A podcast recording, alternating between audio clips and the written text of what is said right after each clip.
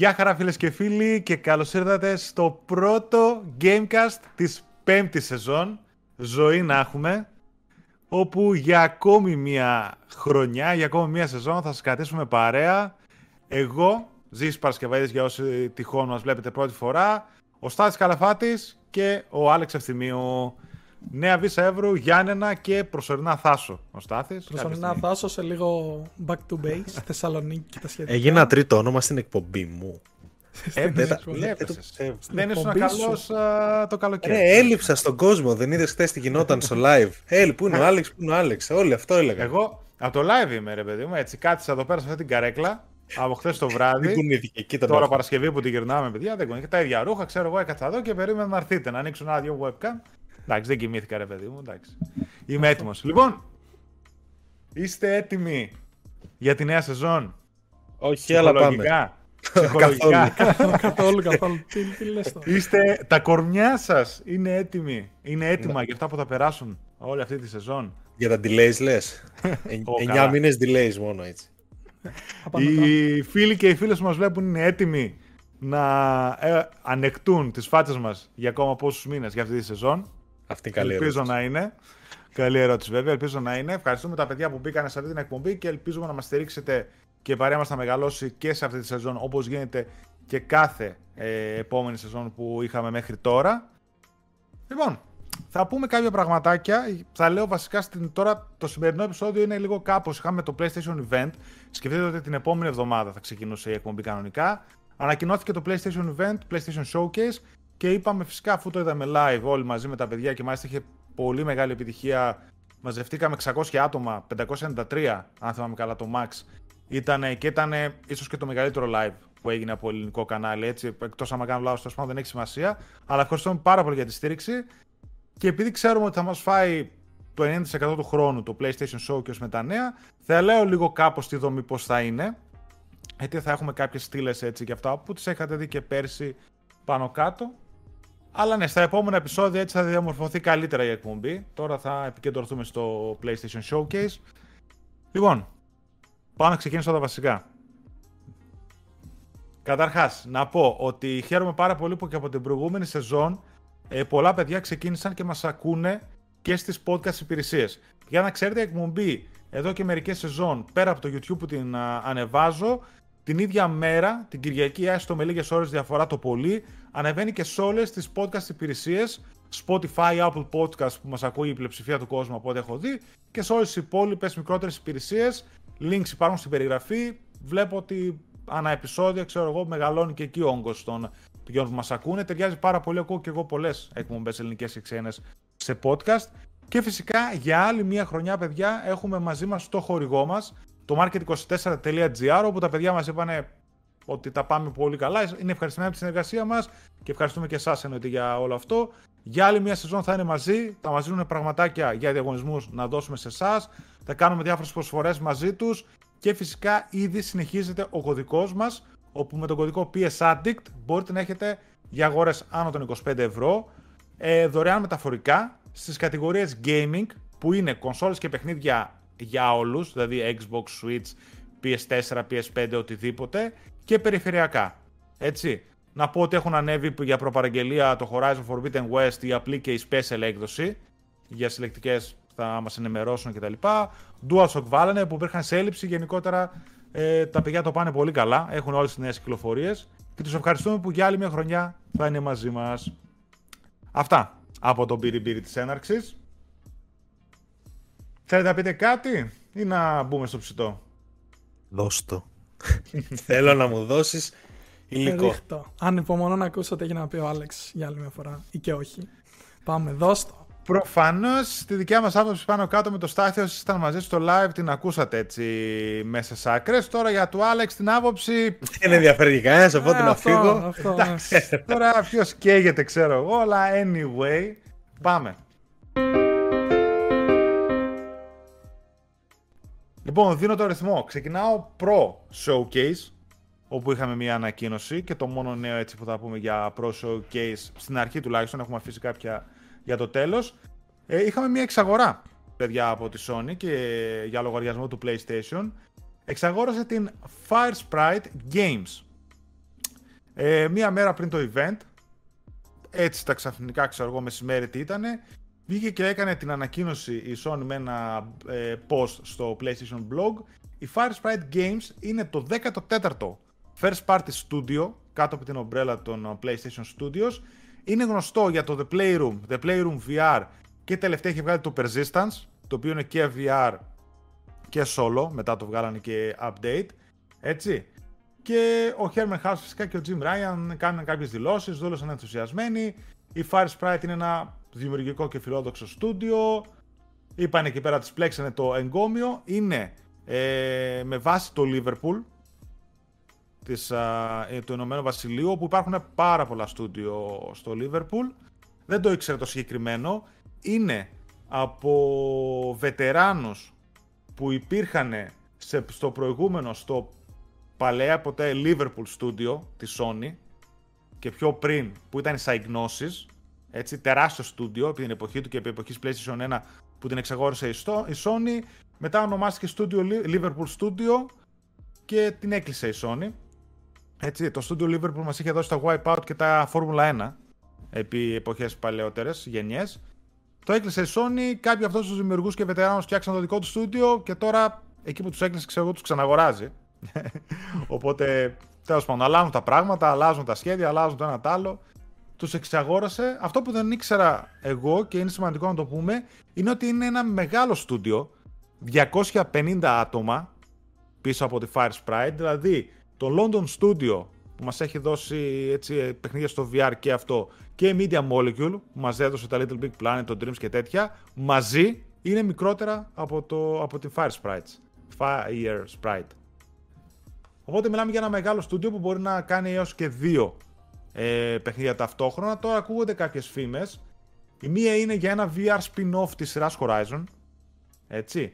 Και πριν την εξαγορά υπήρχαν αγγελίες για έβρεση, για θέσεις εργασίας μάλιστα, σε δύο project. Το ένα ήταν ένα multiplayer ε, online ε, project και ένα άλλο ήταν ένα narrative driven παιχνίδι σκοτεινό, dark narrative driven παιχνίδι, ξέρω εγώ, έτσι. Δύο projects. Οπότε είναι ένα άγνωστο στούντιο, αλλά θεωρώ ότι θα είναι μια καλή προσθήκη μελλοντικά στο PlayStation Umbrella.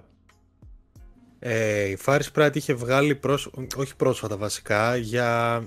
είχε ασχοληθεί με το Playroom του PS4 και είχε κάνει και το The Persistence για όποιον το έχει παίξει. Το VR και αυτό ήταν βέβαια, τώρα πρόσφατα βέβαια βγήκε και η εκδοχή του PS5 Enhanced κτλ. Αλλά αν τυχόν έχει ακούσει κάποιο Fire Sprite, ίσω την έχει ακούσει από το, από το The Persistence που είναι πολύ καλό παιχνιδάκι, θεωρώ. Εντάξει, να δούμε. Τώρα Spin of Horizon VR. Εντύπωση θα μου κάνει να βλέπα κάτι τέτοιο να είμαι ειλικρινή.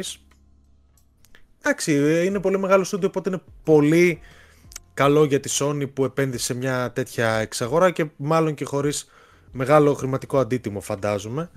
Ε, να δούμε. Να δούμε τι έχει να δώσει. Ναι. Ναι, και εγώ δεν έχω να προσθέσω, νομίζω ότι τα πάμε όλα. Ότι απλά είναι έτσι μεγάλο στούντιο. Πιστεύω θα κάνει θα δώσει έμφαση στο multiplayer, όπως και φαίνεται να είναι ο κύριος λόγος που την εξαγόρασαν. Βέβαια, μπορεί να τη χρησιμοποιήσουν πιστεύω και σαν υποστηρικτικό στούντιο σε κάποια από τα μεγαλύτερα project της Sony που παίρνουν πολλά, πολύ χρήμα και ώρα, έτσι. Αλλά κατά τα άλλα, ναι, μένει να δούμε. Φρέσκια εξαγορά, θετική, έτσι. Θετικό ε, είχα διαβάσει κάποιες δηλώσεις στις συνεντεύξεις που δώσανε και ο Χέρμαν και ο Jim Ryan. Ε, νομίζω είπανε ότι θα είναι θα έχει δικά της project η Fire Sprite. Δεν θα είναι δηλαδή υποστηρικτικό στούντιο. θα έχει δικά της project και μάλιστα κάποια στιγμή νομίζω ρωτήθηκαν ότι θα δουλέψουν σε VR, ξέρω εγώ, αφού μέχρι τώρα δώσανε VR. Και είπε ε, ότι δεν είναι. Όχι σίγουρο, δεν είναι. Απαραίτητο. Απαραίτητο ρε παιδί μου να δουλέψουν σε VR, μπορούν να δουλέψουν σε οτιδήποτε.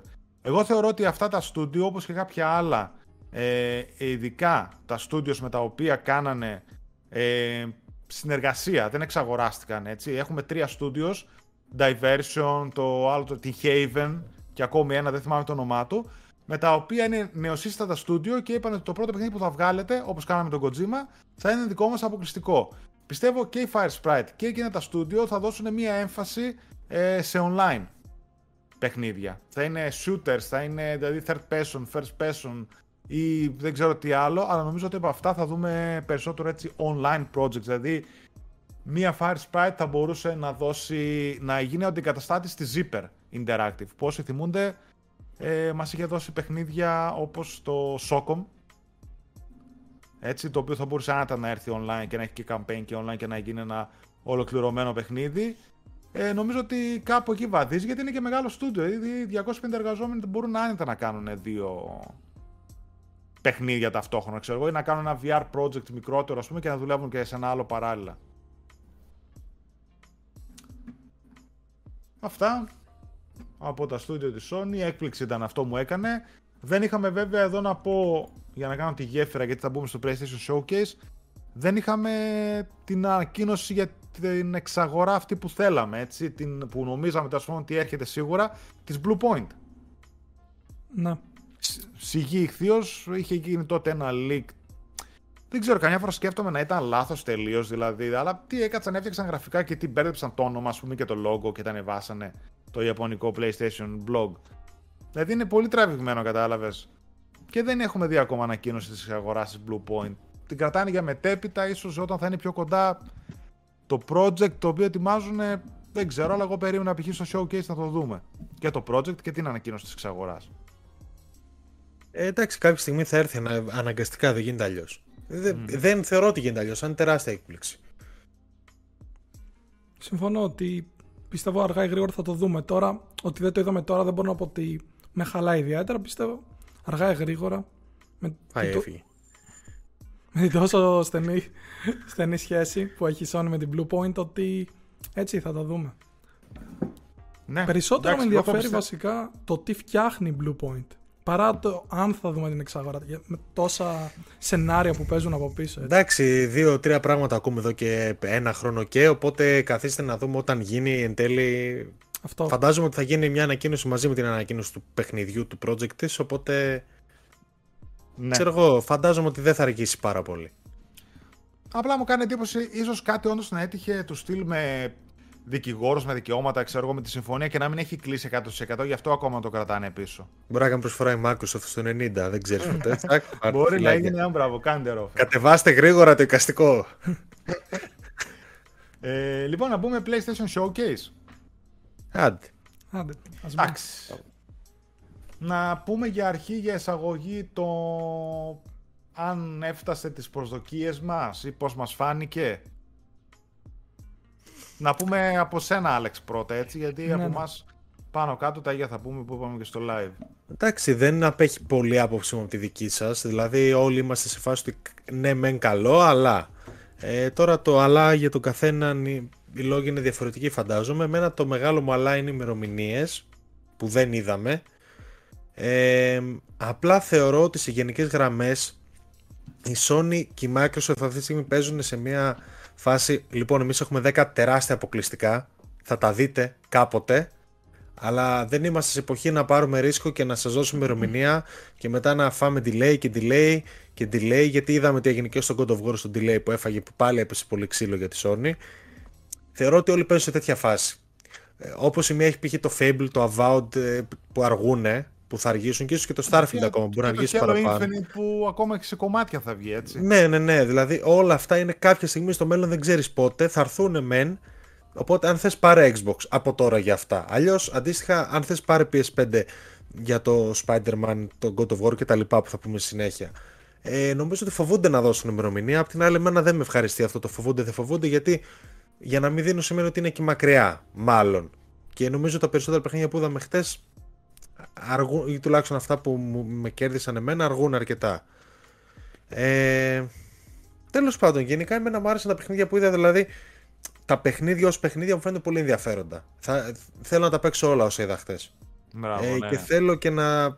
Και νομίζω ότι τα περισσότερα από αυτά έχουν και πολλές προοπτικές να είναι πολύ καλά παιχνίδια. Τώρα πάλι χωρίς gameplay, τι να πω και τι να αναλύσω, έτσι. Ε, σου λέω, μου άρεσαν πολύ τα παιχνίδια, δηλαδή από απόψεις παιχνιδιών που είδαμε ήταν 10 στα 10, αλλά από τον τρόπο που τα είδαμε ήταν, ξέρω εγώ, ένα 5 ή κάτι τέτοιο. Ούτε ημερομηνία, ούτε gameplay ουσιαστικό. Απλά υπάρχουν, πάρτε PS5 φέτος γιατί το 23 δεν θα παίζετε το Spider-Man, ας πούμε. Σε τέτοια φάση νομίζω κινήθηκαν. Τέλος πάντων, ήταν μέσα στι προσδοκίες μου. Εγώ είμαι καλυμμένος. Ναι. Δεν ξέρω για εσά. Ναι. Στάθη. Ε, και εγώ μπορώ να πω ότι είμαι καλυμμένος και είμαι μάλιστα καλυμμένος γιατί ας πούμε είμαι και ο Ιάπωνας του group. Επομένως, κάποια παιχνίδια που είδαμε που σε κάποιον άλλον δεν θα άρεσαν τόσο, όπως ήταν τα Forspoken και το Project Eve, με έκαναν περισσότερο κλικ, έτσι. Μου άρεσαν πάρα Εμένα πολύ. μου άρεσαν αυτά πολύ και ας μην είμαι του Ιαπωνικού. Ακριβώς, ναι. Γι' αυτό Και- θέλω να τα παίξω όλα. Επίσης, θεώρησα ότι αν υπήρχε μια πιο σωστή διανομή των τίτλων, δηλαδή αν δεν άφηναν τις πέντε βόμβες στο τέλος, π.χ. και έγινε ένας διαμερισμός, δηλαδή να έβαζαν ένα Deathloop, ενδιάμεσα το Spider-Man, μετά ας πούμε να έβαζαν το Rainbow Six Siege, θα μιλούσαμε ίσως αλλιώς. Αν δεν ήταν τόσο. Νομίζω παράξενα φαινόταν ότι τα είχαν στημένο το χωρισμένα. Τα Ναι. third και τα first party, ας πούμε. Ναι, ναι, ναι. Αλλά σε- σε γενικότερα, ε, γενικότερα να πω ότι μου άρεσε αρκετά. Το θεωρώ μάλιστα, επειδή το σκέφτηκα και λίγο, καλύτερο από το περ- αντίστοιχο περσινό showcase Σεπτεμβρίου. Με βάση τα όσα είδαμε. Θα μπορούσαν να, να είχαν ε, κοπεί άνετα κάποια πραγματάκια όπως τα Deathloop, ε, ε, Rainbow Six Extraction. Siege, μπράβο, ναι. Ναι, ναι. Εντάξει, δεν Αλλά είχαν και κατα- πάρα πολύ χρόνο έτσι. Αυτό και, που είχα- και όπως ναι. είπαμε και χθες, είπατε Ναι, εσείς ναι, ναι. βασικά, είναι και συμφωνίες στη μέση. Δηλαδή δεν μπορείς να μην τα δείξεις από άποψη ότι το βγάζει σε Υπάρχει τέσσερις ένα μέρες. marketing plan. Ναι, ε, θα ναι, σου ναι. πει Arcane, δεν θα με δείξει τέσσερις μέρες βγαίνω. Δηλαδή κάπως έτσι. Αυτό. Ναι, ναι, ναι.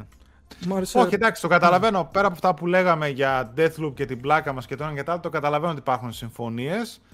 Αλλά ναι, για πες τελείωσε στάθη και θα. Όχι, πούμε. ναι, αυτό. Ότι απλά μου άρεσε, το θεώρησα ε, κα- για τα δικά μου γούστα πάντα το καλύτερο φετινό showcase σε σχέση με όλα τα άλλα. Και ένα πολύ καλό showcase με βάση τις συνθήκες που βιώνουμε, έτσι. Γιατί είναι και δύσκολο Ναι. τώρα να συγκρίνεις, ας πούμε, κάποια τέτοια showcase με τη E3 του 16, του 15 ή κάτι τέτοια άλλα shows. Νομίζω δεν, Ναι, δεν, όχι, δεν στέκει κιόλας.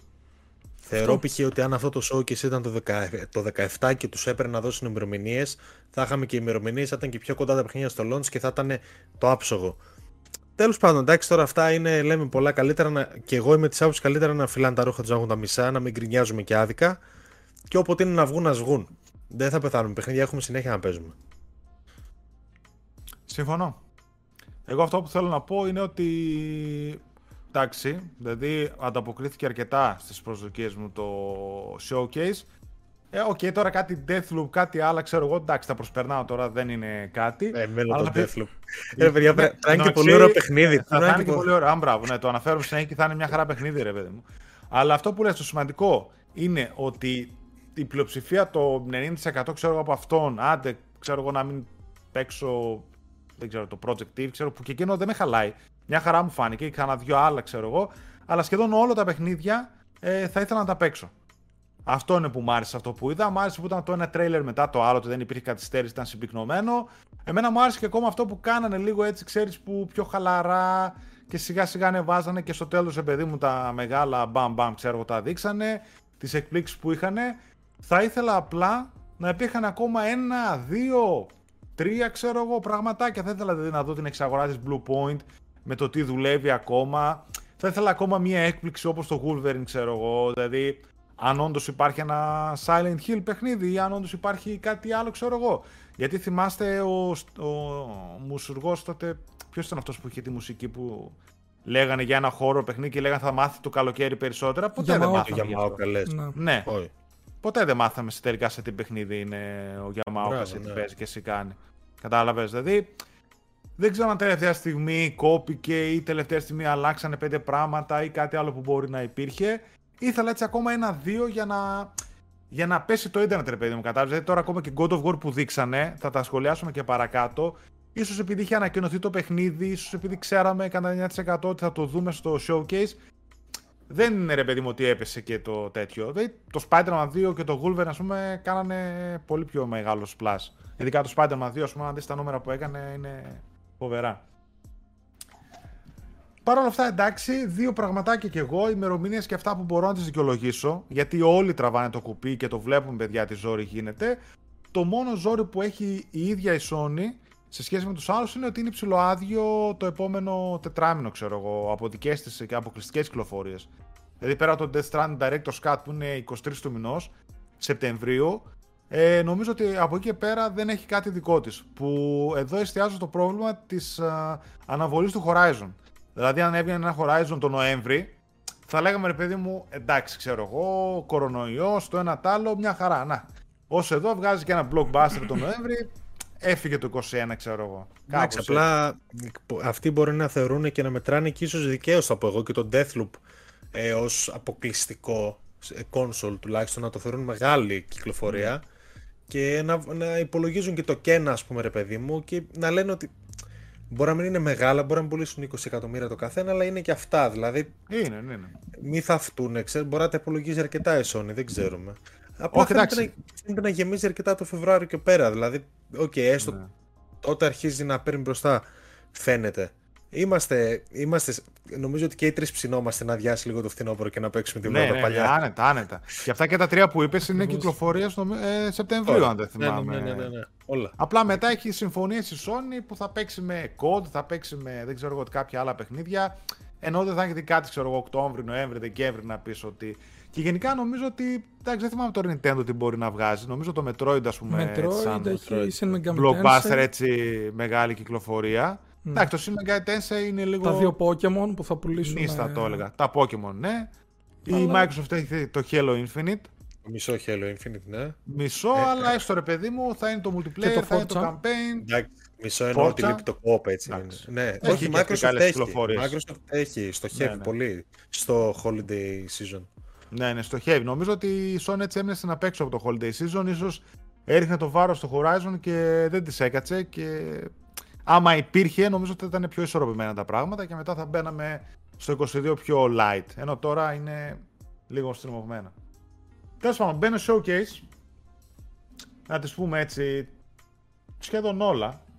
Σε κάποια θα μείνουμε παραπάνω, παιδιά. Κάποια θα ξεπεράσουμε πιο γρήγορα. Όπως αυτό. Η ημερομηνία κυκλοφορίας για το Tiny Tina's Wonderlands το spin-off, standalone spin-off από το σύμπαν του Borderlands ε, είναι γεγονός. OK, okay, έχει διάφορες έτσι, γνωστές φωνές από πίσω, celebrity κτλ. Το δείξανε πρώτη φορά gameplay είδαμε. Μέχρι τώρα είχαμε δει ένα teaser. Είναι λίγο πιο παραμυθένιο, θα έλεγα, τα γραφικά του. Σε σχέση με το sci-fi αποκαλυπτικό σκηνικό που μας έχει συνηθίσει. Στα γνωστά το, κινείται. Το Borderlands. Είναι το gameplay του Borderlands, είναι ο χαρακτήρας ναι. του Borderlands, δηλαδή δεν φεύγει από, από εκεί. Κυκλοφορεί για όλες τις κονσόλες τρέχουσας και προηγούμενης γενιάς, καθώς και για PC, 25 Μαρτίου του 2022, 2K Games, Gearbox. Και τα σχετικά. Ναι. Καλό. Επειδή έχω παίξει τα Borderlands και το 3, ας πούμε, που ήταν έτσι το πρόσφατο, το καινούριο και πήρε και updates στο PS5 που είχε κάποιες καλές αναβαθμίσεις, ε, θα περιμένω να το δω, ίσως να του δώσω ρε παιδί μου μια ευκαιρία, γιατί το gameplay του Borderlands είναι θυστικό και ειδικά σε co-op. Ναι, είναι ναι, ναι. εξαιρετικό. Πρόσφατα, αν ναι, θυμάστε ναι. στις τελευταίες εκπομπές της σεζόν τον Ιούνιο, είχα παίξει και εγώ το 2 και δηλώνω φαν πλέον. Δηλαδή και το 3 το έχω αγορασμένο και κάποια στιγμή θα το παίξω και αυτό, οπότε γιατί όχι και το Tiny Tina's. Ναι. Νομίζω δεν έχουμε κάτι άλλο να πούμε γι' αυτό. Τι έπαθε, μιούταρε; Ε, ναι, μιούταρε. Α, sorry. ε, δεν τα λέω παιδιά με τη σειρά που τα δείξανε στο event. Τα λέω έτσι λίγο κάπως ανακατεμένα. Λοιπόν, ε, επανεμφάνισε και τετράλεπτο gameplay trailer για το Project Eve. Το οποίο εγώ δεν ξέρω, πρώτη φορά νομίζω το είδα, δεν ξέρω έτσι για επανεμφάνιση και αυτά. είναι όντως, είναι όντως. δηλαδή ναι. έπαιζε, έπαιζε, ξέρεις, σε κάτι σκοτεινές γωνιές του ίντερνετ, ε, διάφορα τρέιλερ του. Αλλά ναι, πρώτη φορά το είδαμε έτσι και τον δεν κόσμο νομίζω. του. Και... Εγώ θυμάμαι ότι είχε θυμάμαι ότι είχαμε άρθρο σε κάποια φάση γι' αυτό. Όχι, αυτό λέω ότι υπήρχε ήδη. Δεν είναι ότι είναι καινούργια έτσι, ανακοίνωση. Όχι, θέλω να σου πω ότι είχε και επίσημη αποκάλυψη. Τέλος πάντων, όπως και να έχει, ωραίο παιχνιδάκι φάνηκε αυτό. Δουλεμένο. Ωραίο φάνηκε. Μεγάλο χρόνο είχε. 4 λεπτά έτσι. Gameplay ναι. trailer, έδειξε αρκετά. Άξιο παιχνίδι, είπα, είναι ένα συνδυασμός τύπου μπαγιονέτα με Devil May Cry, έτσι σε αυτό το είδος, ρε παιδί. Δηλαδή ναι, κλειστά περιβάλλοντα. Ναι. ναι κλειστά περιβάλλοντα, διάδρομοι, αρένες φαντάζομαι ίσως να είναι κιόλα. Ή να μην mm. κλείνει, ξέρω εγώ. Action, hack and slash και επικά boss fights. Κάπως έτσι μου φάνηκε. Έτσι είναι. Αυτά τα παιχνίδια για μένα κρίνονται από το story. Δηλαδή, αν δω ότι έχει story, θα το πάρω αλλιώς. Θα το προσπεράσω γιατί hack and slash υπάρχουν πολλά με τέτοιο χαρακτήρα. Αλλά ήταν πολύ όμορφο. Δηλαδή, τα γραφικά του μου άρεσαν αρκετά. Ε, γενικά με, ήταν και τετράλεπτο το βίντεο, τα είδαμε, είδαμε πλήρη εικόνα ρε παιδί μου και το εκτιμώ. Γιατί όχι; Αυτό είναι ωραίο. Εντάξει, ναι. για το στάθι είναι τα μάμ μάλλον. Ναι, αλλά και εγώ θα το έπαιζα πάρα πολύ εύκολα. Όχι, η μουσική του με έκανε τρομερή εντύπωση γιατί έπαιξε δύο-τρία mm. κομμάτια από πίσω και του τέριαζαν γάντι. Ναι. Όχι, ήταν ε, ωραίο παιχνιδάκι, μια χαρά. Η ημερομηνία ή στο παράθυρο κυκλοφορίας δεν έχουμε για το συγκεκριμένο. Ναι, ναι. Παράθυρο κυκλοφορίας όμως έχουμε για το Ghostwire Tokyo, το οποίο ήδη ήταν σε αναβολή. Ε, το Ghostwire Tokyo, παιδιά, και το Deathloop είναι τα δύο τελευταία παιχνίδια που θα δούμε από την Bethesda, έτσι. Είχαν γίνει συμφωνίες πριν την εξαγορά και βγαίνουν αποκλειστικά ή έστω time exclusive στο PS5. Tango Gameworks από πίσω με Shinji Mikami, έτσι, Evil Within, Resident Evil κτλ. Δυνατός δημιουργός, η Tango Gameworks, για PS5 και PC την άνοιξη του 2022.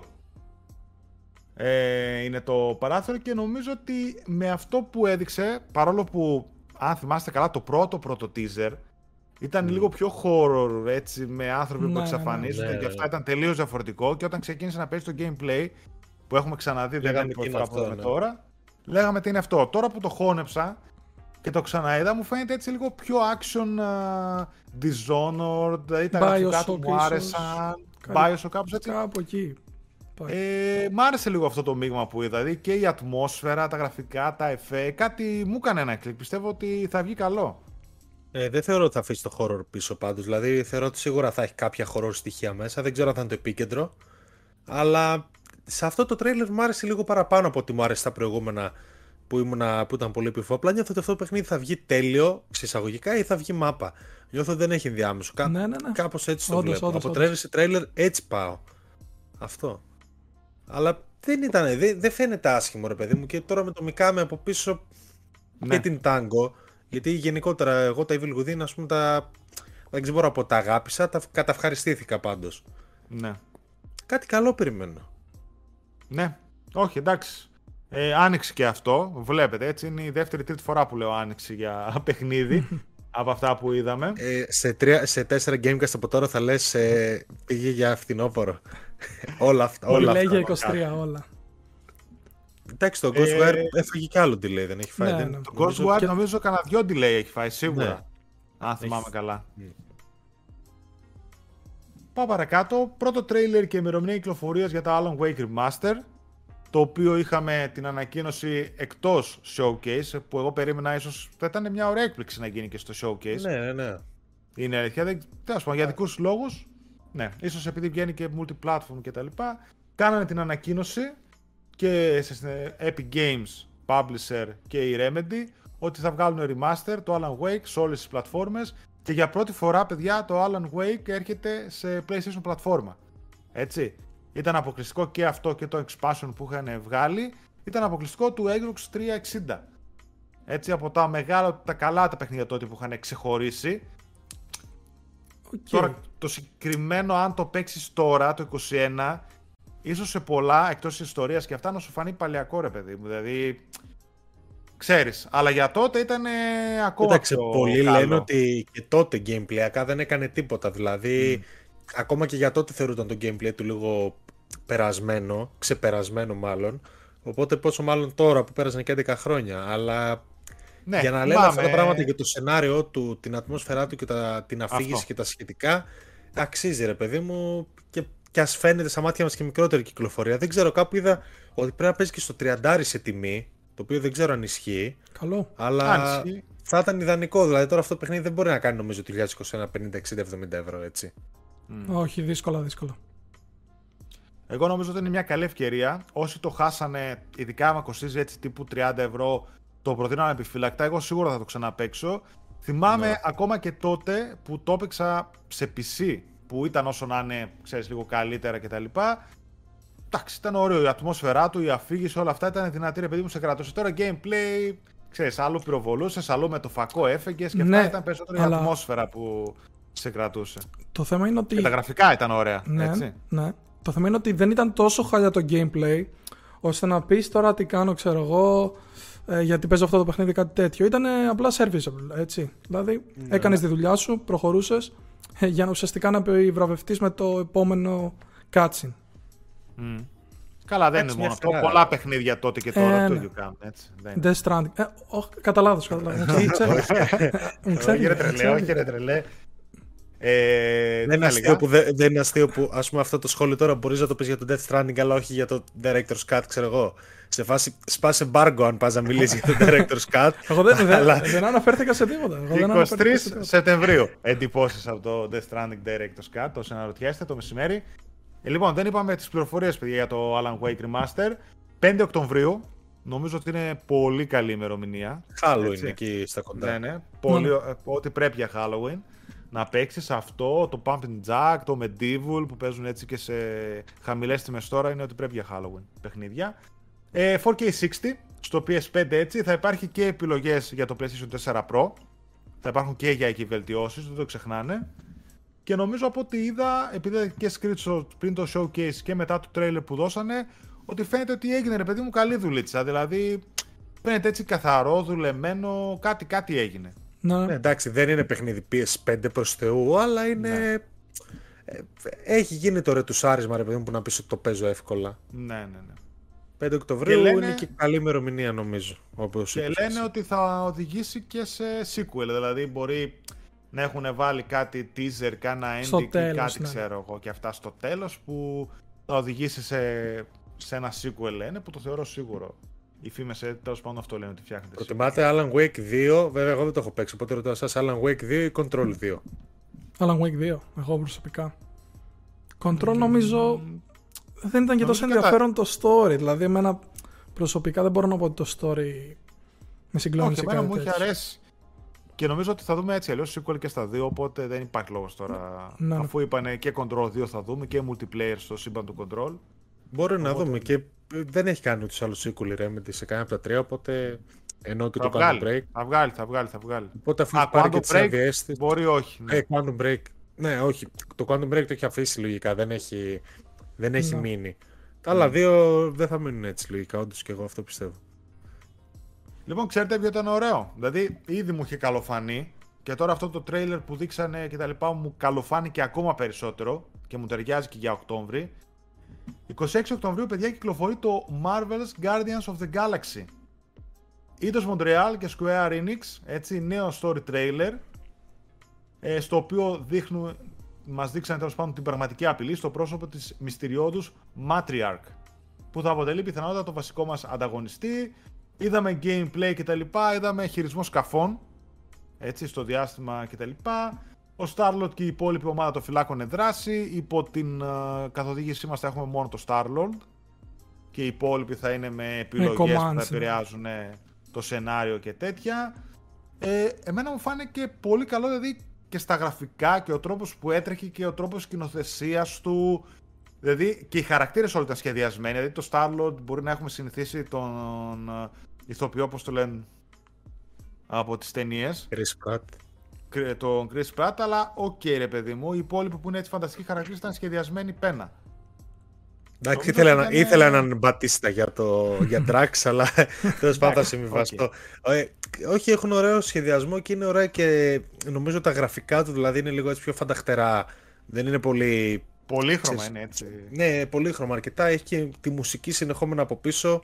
Εκτός αν παραπλανούν τα trailers, αλλά δεν νομίζω φαίνεται ότι θα είναι ένα απίστευτα διασκεδαστικό παιχνίδι και ότι δεν θα έχει τη μανιέρα του Avengers του τύπου καθάρισε αρένα, προχώρα δες κάτσιν καθάρισε αρένα. Φαίνεται ότι θα είναι πιο οργανικά όλα και ε, παιδιά, εγώ το πιστεύω πάρα πολύ αυτό. Στεναχωρηθώ αν, ε, αν αποτύχει, σαν το Avengers.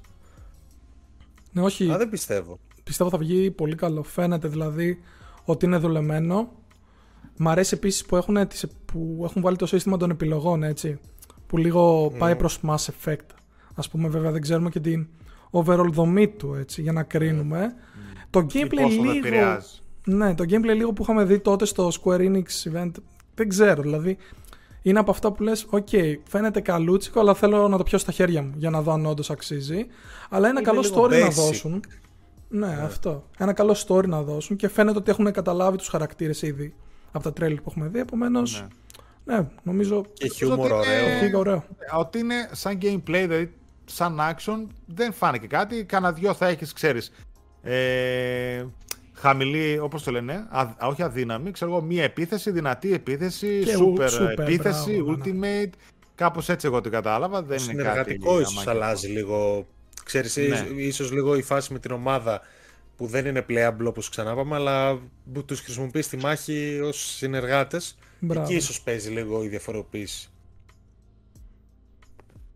Ναι, εκεί ίσως γίνει ρε παιδί μου κάτι.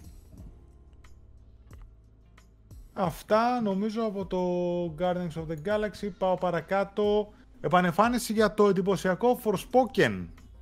Παρά κυκλοφορία και νέο τρέιλερ. Το οποίο με, με καρά εντυπωσίασε. Δηλαδή ήταν η πρώτη φορά έτσι που είδαμε και λίγα παραπάνω δευτερόλεπτα gameplay, λίγο μάχη, λίγο τοπία και αυτά. Γιατί ήταν μόνο κάτι πλάνα από άλλες φορές η CGI. Με εντυπωσίασε πάρα πολύ ο τεχνικός τομέας. Είτε ήταν το CGI, είτε ήταν τα ανοιχτά τοπία, είτε μάχη κτλ. Νομίζω, παιδιά, ότι αυτό πάει για πολύ δυνατή κυκλοφορία και αποκλειστικότητα, έτσι, στο PS5. Ναι. Δεν ξέρω αν δεν βγαίνει. Αν βγαίνει... Time exclusive. Αυτό, αυτό. Τι θα είναι. Νομίζω έχει πλήρης αποκλειστικότητα. Φαίνεται πανέμορφο, ειδικά αυτό που μου έκανε εντύπωση είναι τα εφέ της Luminous Engine που δεν ξέρω, out of this world πώς να το πω. Ε, OK, okay το συζητούσαμε και χθες, είναι ότι έχει τρομερά ονόματα από πίσω έτσι που γράφουν. Ας πούμε, ναι. έχει Amy Hennig, τον Uncharted, έχει. OK, okay, Gary, Gary Whitta, μπορεί κάποιος να πει ότι δεν είναι τόσο καλός writer, αλλά έχει γράψει ε, ας πούμε το Rogue One. Το Rogue έχει... One έχει γράψει, το Book of Eli έχει γράψει. Ναι, ναι, ναι, μπράβο. Έχει τον Bear McCreary από πίσω στο soundtrack που είναι του God of War, έτσι. God of War του God of War, ο οποίος επιστρέφει και στο 2, θα το πούμε αργότερα. Και εμένα μου άρεσε αυτό το ότι ήταν στην αρχή στη Νέα Υόρκη, μετά είναι στο σύμπαν που μάθαμε ότι λέγεται Άθια και το πόσο ουσιαστικά πρέπει να επιβιώσει εκεί. Και οι διάλογοι παρότι, OK, okay, μπορεί να φανούν cringy, είναι κάτι που όντως θα έλεγε κάποιος αν όντως πήγαινε σε αυτό το σύμπαν έτσι και ουσιαστικά φοβόταν τόσο πολύ από τα διάφορα τέρατα ή whatever.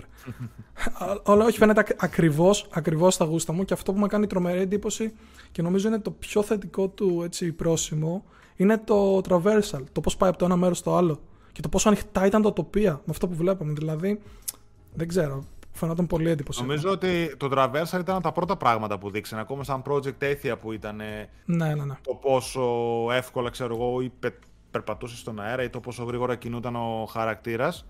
Με έκανε τρελή εντύπωση, τρελή εντύπωση στα γραφικά και τα πλάνα που δείξανε, draw distance και λεπτομέρεια στο Θεό. Πραγματικά νομίζω ότι η Luminous Engine έκανε ένα βήμα παρακάτω. Άνοιξε το 22 και αυτό, παιδιά. Και πιστεύω ότι ίσως να είναι το επόμενο blockbuster της uh, Square Enix, έτσι. Το, το πιστεύω, δεν ξέρω. Δηλαδή, παρόλο που εγώ, πούμε, αν έβλεπα κάτι άλλο παρόμοιο και λεγόταν Final Fantasy, μπορεί να μην το έπαιζα.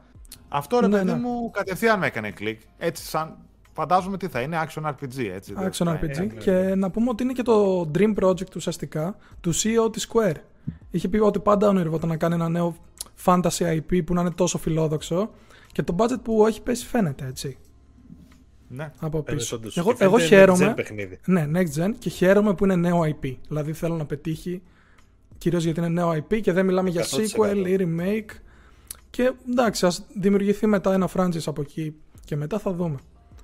Αλλά ναι. ναι. Το πιστεύω και εγώ πολύ αυτό. Και από τις πολύ μεγάλες κυκλοφορίες της Άνοιξης, αν μείνει Άνοιξη. Λοιπόν, πάω παρακάτω σε μία από τις uh, εκπλήξεις του showcase που πραγματικά δεν το πίστευα πούμε, έτσι, ότι είναι αποκλειστικό του PS5. Μιλάω για το, για το KOTOR Star Wars Knights of the Old Republic Remake να θυμίσω εδώ ότι προμηνών είχε διαρρεύσει ο Σρέιερ ότι η Aspire, νομίζω Aspire, Aspire ναι, ναι την, uh, τίμαζε ένα remaster φημολογούταν. Εγώ έτσι ας πούμε το ήξερα ότι θα βγει το KOTOR Remaster γιατί η ίδια έχει κάνει μεταφορά το KOTOR 1 και 2 στα Android και iPhone, έτσι. Και γενικότερα κάνει κάτι τέτοιες δουλίτσες η Aspyr και λένε ότι θα κάνει και remaster το KOTOR. OK, okay, λέω, εντάξει, τι να δούμε. Το έχω παίξει και μέσω backwards compatibility στο Xbox. Όπου εντάξει, παίζεται πολύ δύσκολα. Δηλαδή έχει γεράσει αρκετά. Παρόλο Ένα που κάνει... remaster δεν το αρκούσε με λίγα λόγια. Ναι, ναι, ναι. Παρόλο που κάνει upscale σε 4K, δεν παίζει σε κουτάκι, παίζει, είναι πολύ δύσκολο. Και παθαίνω πλάκα και με το ότι είναι remake. Και μάλιστα βγήκαν και είπαν ότι είναι το μεγαλύτερο project της Aspire. Ε, το publishing το κάνει ε, για το PS5 η ίδια η Sony, έτσι. Και νομίζω ότι έχει βάλει και το χεράκι της σε συνεργασία με την Aspire, δηλαδή στο να γίνει το remake. From the ground up, ο τίτλος, Οπότε πιστεύω ότι θα δούμε κάτι, ε, ελπίζω τουλάχιστον, όντως ε, next gen. Δηλαδή θέλω να το δω να λάμπει, να είναι next gen στα γραφικά τούμπανο όλα. Η ημερομηνία έτσι κι δεν έχουμε, δεν ξέρουμε καν πότε θα κυκλοφορήσει. Και μου κάνει τρομερή εντύπωση το ότι θα είναι για PlayStation 5. Αποκλειστικό. Ναι. Ή time exclusive. Όχι, είναι, είναι και PC, αλλά Ναι. θα, βγουν, θα βγει PS5 PC, Yes. ξέρω εγώ, και μετά από κάποιο χρονικό διάστημα ναι. στο Xbox. Εντάξει, παιδιά, εγώ συνήθως λέω για τα remakes ότι γιατί, αγχων... γιατί πανικός και τα λοιπά, αλλά το Kotor το, το ήθελα πάρα πολλά χρόνια να το παίξω ως, ως φανατικός μιας συγκεκριμένης περίοδο του Star Wars. ε, ε, και πάντα άκουγα τα καλύτερα για story και τα λοιπά. Νομίζω ότι δεν είναι κάνον πλέον για το σύμπαν, αλλά... Ναι, ναι, το βγάλανε εκτός. Α, δεν ήταν έχει όμως. σημασία. Δεν ήτανε. Ε; Sorry που σε Ήτανε διακόψα, μέχρι ήταν. Ήταν, αλλά πριν, η πριν την Disney- εξαγοράσει η Disney. Ναι, είπε η Disney, ξέρεις, άσο το χαλάμε μόνοι μας ρε παιδί μου. Ε, ναι. Ε, Παράξενο, τέλος πάντων- απαράξενο από την Disney αυτό, δεν το περίμενα, όντως. Συμβαίνουν και αυτά. Αλλά εγώ το περιμένω πάρα πολύ γιατί σου λέω πάντα ήθελα να το δω για το story του. Αλλά έλεγα όταν πάρω Xbox θα το παίξω. Μετά είδα gameplay στο YouTube πώς παίζει το παιχνίδι και λέω. Ναι, Άστο, είναι δεν δύσκολο. δεν θα τα αγγίξω καν, δεν θα το κατεβάσω στην κονσόλα, δεν έχει νόημα. Αλλά παιδιά, άμα εξ ουρανού αυτό το remake, δηλαδή θέλω πάρα πολύ να το δω. Και να δω επιτέλους τι παίζει και γιατί μνημονεύεται τόσο από τότε. Παιδιά, το, το KOTOR θα είναι ένα action RPG παιχνίδι. Ε, μιλάμε για έως και σήμερα για ένα από τα καλύτερα, μην πω το καλύτερο παιχνίδι Star Wars. Έτσι, είχε πάρει διθυραβικές κριτικές ε, όταν είχε βγει και το KOTOR 1 και το KOTOR 2 και μάλιστα στις κονσόλες και τα δύο παιχνίδια ήταν αποκλειστικά το original Xbox. Έτσι, μιλάμε για τεράστιες κυκλοφορίες και τεράστιες αποκλειστικότητες στο original Xbox. Και για πρώτη φορά, και όπως με το Alan Wake, και αυτό θα έρθει στις PlayStation κονσόλες και μάλιστα αποκλειστικό Κερδάμε πλέον. αδέρφια, κερδάμε, τους τα πήραμε όλα. Αποκλειστικό πλέον του PlayStation. Θα είναι, παιδιά, ένα μεγάλο παιχνίδι. Ε, όσοι το παίζαν τότε, οι πιο παλιοί έτσι πάνω από 30 που έχουν ασχοληθεί, ε, πραγματικά δάκρυσαν με αυτή την ανακοίνωση. Μιλάμε, παιδιά, για πολύ μεγάλο παιχνίδι με τεράστιο lore, με εκπληκτικό σενάριο, με επιλογές κτλ. Σίγουρα, αν γίνει καλή δουλειά στο remake, θα μιλάμε για ένα από τα καλύτερα παιχνίδια που θα ξαναπαίξουν πολύ ή θα παίξουν πρώτη φορά κάποιοι τυχεροί. Ναι. Είναι Το- πολύ καλή απόφαση για remake. Είναι από αυτά τα remake που λες ρε παιδί μου, φέρ το, ξέρω εγώ τώρα. Αυτό ναι. Και Είναι το περίεργο μόνο. που δεν εμπλέκεται ούτε η EA ούτε η Bioware στο, Τίποτα, Της τίποτα. Bioware δεν ήταν ε, τη Ναι, ναι, ναι. original κυκλοφορία, δεν κάνω όχι, λάθος. όχι μόνο ήταν της Bioware, αυτό το παιχνίδι εγκαθίδρυσε την Bioware Ναι, στο, και μετά μυαλό, στο Ναι. μυαλό όλων ρε παιδί μου σε ένα πολύ καλό στούντιο που βγάζει RPG και συνέχισε μετά εννοείται την πολύ καλή δουλειά. ε. Ναι, το μόνο ερωτηματικό είναι το αν θα τα καταφέρει η Aspire, έτσι. Δηλαδή αυτό είναι λίγο, λίγο- Αν, ήταν, αν ήταν μια blue point, ας πούμε, εντάξει, ε, Ναι. τελείωνε Εντάξει, εκεί το απλώς πράγμα. Είναι λίγο θετικό το ότι πρόκειται για το στούντιο που το έχει πάρει τόσα χρόνια από το χεράκι και το βγάζει εξή αριστερά έτσι. Δηλαδή, Ναι, ναι, θεωρητικά ναι. ξέρει τι είναι το κότορ και νομίζω δεν θα αποτύχει. Επειδή Πάντως- ακριβώς είναι αυτό το στούντιο. Αν ήταν άλλο μικρό στούντιο, θα σου έλεγα εργολαβία. Δεν το πιστεύω. Ναι. Πάντως και ο τρόπος που το διαφήμισαν στο μικρό κλιπάκι που είδαμε, φαίνεται να είναι κάτι πραγματικά φιλόδοξο, έτσι. ναι. Μακάρι, Όντως. μακάρι να βγει Ωραία, έτσι βάλε. όπως το αξίζει. Ναι, είπαμε, publishing α, το κάνει η ίδια η Sony στο PS5, παιδιά. Τα δικαιώματα όλα αυτά πλέον είναι η νεοσύστατη Lucasfilm Games που είχαμε πει ότι δημι- είχε δημιουργήσει η Disney για να εκμεταλλεύεται όλα αυτά τα IPs και να τα βγάζει σε συνεργασίες και ήδη έχουμε δει συνεργασία. Έτσι, δηλαδή και αυτό πιστεύω είναι μέσα στα πλαίσια ε, από τα IPs που έχει μοιράσει δεξιά-αριστερά. Ήδη είδαμε Indiana Jones από την Machine Games ε, Και το Xbox. κάτω στην Xbox, όμπρα ναι, έτσι, ναι. της Bethesda. Ναι, και τώρα βλέπουμε το KOTOR, νομίζω και κάτι άλλο έχουμε δει, ίσως να μου διαφεύγει. Αλλά ναι, βλέπουμε ήδη τη διαχείριση Α, των IPs πώς ε, γίνεται. Της Ubisoft, το Open World Star Wars. Star Wars, μπράβο, μπράβο, μπράβο. Είδες, έδωσες όλους από κάτι ρε παιδί μου. και- Θετικό. Η EA θετικό. θα συνεχίσει, Μπράβο. λέει. Ναι, ναι. Οπότε ναι, παντού. παντού. Star Wars παντού. Ξέρετε τι δεν ήταν. Τι ήταν αχρίαστο; Επίσης, ήταν η ανακοίνωση του Uncharted Legacy of Thieves για PlayStation 5 και PC. Έτσι. Το Uncharted Legacy of Thieves περιλαμβάνει τα remaster στον Uncharted 4 και Uncharted The Lost Legacy και θα κυκλοφορήσει για PlayStation 5 και PC αρχές του 2022, early 2022 λένε ας πούμε, οπότε φαντάζομαι στο πρώτο δίμηνο. Κάπως έτσι. Θα δούμε τη συλλογή στην κονσόλα της Sony και λίγο αργότερα θα βγει και στο PC.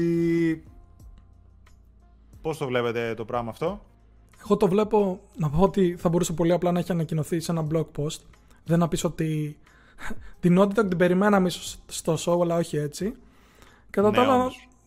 ξέρεις ποιο είναι το θέμα, το πώς θα το κοστολογήσουν. Αυτό με ανησυχεί πάρα πολύ.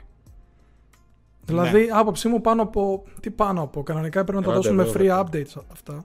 Αλλά έτσι όπως το κόβω, Ναι, πάνω από ένα μπράβο. σαραντάρι δεν πρέπει να πάει έτσι. Ναι, ναι.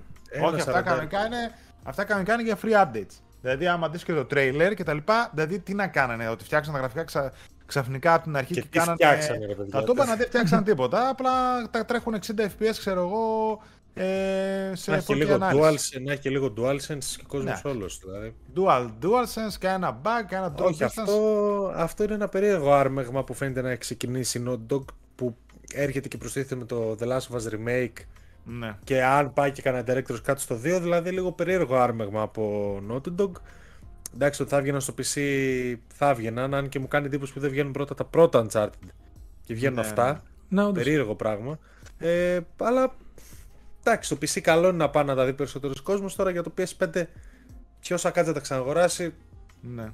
δε, εγώ προσωπικά ούτε κατά διάνοια δηλαδή. Δεν, είναι- Εγώ πιστεύω, Άλεξ, ότι πήγαιναν καρφωτά για PC. Δηλαδή, θυμάσαι, ε, είχαμε σε μια εκπομπή πει για φήμες που υπήρχαν ε, Όταν που είχε είχαν το Blood. κυκλοφορήσει Το roadmap, God, of ναι, που έλεγε. War, God of War, Bloodborne και το Uncharted 4 ότι θα βγει σε PC.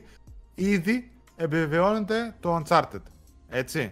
Βλέπουμε βέβαια και το The Lost Legacy μαζί σε ένα collection. Πιστεύω ότι πηγαίναν για PC και σου λέει, αφού κάναμε τη δουλίτσα, εντάξει, πάτα και ένα κουμπί ρε παιδί μου να γίνει port στο PS5 και όποιος το αγοράσει. Ξέρω, κάπως έτσι. Τώρα το τι θα χρεώσουν και το τι θα κάνουν, δεν θέλουμε τίποτα να το δω 80 ευρώ. Θα το θεωρώ μεγάλη κοροδία γιατί Τι, όπως, είπε, όπως είπε και ο Στάθης, αυτά θα έπρεπε Ναι, ναι. να είναι free upgrades ας πούμε για μας που τα έχουμε στο 4. Άσε που τα παιχνίδια αυτά υπάρχουν και στο PS Plus Collection, θα μπορούσε από εκεί ας πούμε να μπουν κατευθείαν το collection αυτό ας πούμε στο PS5. Για εμά θα έπρεπε να είναι, δεν το συζητάμε. Ναι. Μιλάμε για παιχνίδια πενταετίας πλέον, τετραετίας και πενταετίας. Ναι. Ε, που, οκ, δηλαδή, τι θα τα ξαναπληρώσουμε το 2022. Για Όχι. κανένα λόγο, παιδιά. Είναι σκέτο, θα είναι σκέτη εκμετάλλευση αυτό το πράγμα. Δεν υπάρχει, δεν υπάρχει λόγος να δώσει λεφτά σε ένα παιχνίδι που. Δύο παιχνίδια που ήδη είναι πανέμορφα Αυτό, και που αυτό, ήδη, αυτό. ήδη λογικά έχουμε παίξει από δύο-τρεις φορές ο καθένας. Δηλαδή, Ήδη, ναι. Εγώ τα ξαναέπαιξα πρόσφατα. ναι, και εγώ. Ε, μέσα, Πέρυσι. ναι, μέσα στο 20, εγώ το κάπου 4 και στο 21 το The Lost Legacy. Τα παιχνίδια είναι πανέμορφα, δηλαδή είναι τουλάχιστον ε, στα, στα γραφικά έτσι, σε ίσα πράγματα με καινούριες κυκλοφορίες. Μην πω για μερικές και τα λοιπά, ότι τις πατάει στο λαιμό. Άκρος διασκεδαστικά, παιχνιδάρες εννοείται όποιος δεν τα έχει παίξει να μην τα χάσει με τίποτα. Ε, αλλά ναι. Εντάξει, είναι καλά παιχνίδια όσο εκεί νομίζω ότι σαν εισαγωγή στο PC κυκλοφορίες που πάει να κάνει η Sony ή ίσως μετά από αυτό έχουμε με ένα καινούριο Uncharted που ίσως θέλει να ιντριγκάρει τον κόσμο που δεν έχει ασχοληθεί να τα παίξει τώρα ώστε να, να έρθει μετά ένα Uncharted 5 ή ένα καινούριο ε, standalone, ξέρω εγώ, όχι standalone, πώς το λένε, spin-off Uncharted δεν ξέρω, ίσως έτσι άμα το στρατηγική. Αλλά εγώ πιστεύω ότι πήγαιναν για PC και σου λέει εντάξει, βγάλτε και στο PS5, ας πούμε. Εντάξει. Κάπως έτσι. Να. Βλέπουμε Αλλά, τώρα να οκ. δούμε τις βελτιώσεις. Δηλαδή, Ναι. ας μην είναι ρε παιδιά απλό remaster. Δώστε στο DualSense τουλάχιστον κάτι. Να πούμε ότι αξίζει το replay. Boost θα δώσουν, ναι. Κοίτα, δεν Αλλά δεν το ως θεωρώ εκεί. σίγουρο. Δεν το θεωρώ σίγουρο. Ότι θα έχουμε βελτιώσει ξεκάθαρα για το DualSense. Αν και Ναι. νομίζω μετά θα εκτοξευτούν και οι δύο εμπειρίες. Έτσι. Ειδικά Αλλά κάτι και set πάλι, piece ξέρεις, στο 4. Ναι, τα σκεφτόμουν. γραφικά, ας πούμε, δεν πρόκειται να τα βάλουν χέρι. Τι χέρι να τα βάλουν, ξέρω εγώ. Ε, μόνο 4K μεγαλώσουν, 60 ε, έτσι. Γιατί ήταν 2K ναι, ας ναι. πούμε ή κάτι τέτοιο. Ναι, ναι. Παρόμοια περίπτωση και γκρινιάζει και πολλοί κόσμος στο ίντερνετ από ό,τι είδα ήταν ε, η ανακοίνωση για την καθυστέρηση κυκλοφορίας του GTA 5 στο, για το PlayStation 5 και Xbox Series X. Έτσι. Ήταν να κυκλοφορήσει στις 11 Νοεμβρίου και τελικά πάει για το Μάρτιο του 22, έτσι. Η standalone έκδοση του GTA Online θα κυκλοφορήσει δωρεάν για το PS Plus στους τρεις πρώτους μήνες της κυκλοφορίας τους, όπως ήδη έχει ανακοινωθεί. Έπαιξε ένα trailer όπου μας έδειξαν την Enhanced Edition, ξέρω πώς τη, πώς τη λένε, Και υπάρχει και εδώ παρόμοια γκρίνια ε, στο ίντερνετ γιατί στην ουσία είναι ένα απλό remaster που είναι πολύ κοντά στην PC έκδοση Στα του GTA Ultra, 5. ναι. ναι. Δηλαδή, οκ. Ναι, ήταν. PlayStation 3, PlayStation 4, προφανώς είναι, φαίνονται ρε παιδί μου κάποιες διαφορές, ας πούμε ειδικά με το PlayStation 3, αλλά τώρα είναι σαν να παίζεις Ultra Settings ε, στο PC. Δηλαδή όπως όταν πρώτα κυκλοφόρησε, κάπως έτσι. Και ποιος γκρινιάζει, αφού πάλι θα τα σκάσουν όλοι. Ακριβώς. Ναι, οκ, αυτό είναι επιλογή του καθενός, αλλά εγώ ρωτάω και τι άλλο να κάνανε, ας πούμε. Ναι, όχι, δεν... είναι ξεκάθαρη επανακυκλοφορία για να ξαναζεστάνουν Ναι. το όλοι. Τι να ζεστάνουν, δηλαδή, αν χρειάζεται, δεν χρειάζεται κάτι τέτοιο. Ακριβώς. Για να βγάλουν άλλα 30-40 εκατομμύρια τεμάχια και να είναι σε φάση. Καλησπέρα. Το, εγώ- το πρόβλημα μου είναι το εξής: Ότι θα έβγαινε την ίδια μέρα με το Skyrim. Και χάσαμε αυτή την εκπληκτική ευκαιρία να περιμένουμε όλοι για Skyrim και για GTA. GTA Έτσι. 5 κιόλας, έτσι. GTA 5 Ξανά, και Skyrim, Μετά από ναι. πόσα χρόνια. είναι η τρίτη, θα είναι τέλος πάντων η τρίτη γενιά που θα παίζουμε GTA 5. Και στο PlayStation 2 είχαν βγει τρία GTA, έτσι. Και το Φαντάσου. αστείο θα βγουν και στο 5 λογικά αυτά τα 3 GTA έτσι τα ίδια. μπορεί. Εκεί μπορεί να τα βγάλουν το remake. Αλλά αυτό το remaster όπως και το Uncharted, τι να κάνανε. Να περάσανε ένα φίλτρο εκεί, τα καθαρίσανε, λίγο αυξήσανε τη λεπτομέρεια σαν να παίζει στο Ultra, 4K60 και τέλος. Δηλαδή είναι λίγο κάπως. Σίγουρα απευθύνονται σε κάποιο κοινό που δεν τα έχει παίξει, οκ, αλλά για μας ψιλοαχρείαστα ρε παιδί. μου. Ναι, ναι. Ε, θα πω ένα hot take ότι έχει γεράσει πολύ άσχημα. Κατά την άποψή μου, το GTA 5. Δεν θεωρώ Ναι. ότι έχει γεράσει, ας πούμε. Και είναι Κα- playable, εγώ ξε- απλώς κάτι, κάτι βγάζει πολύ αρχές PS3. Όσο και ε, retouch να το κάνουν, ας πούμε. Δεν ξέρω, έτσι μου φαίνεται Ναι, όχι, εμένα. Εντάξει, ναι, ναι. Κοίτα, κρα- κρατάει.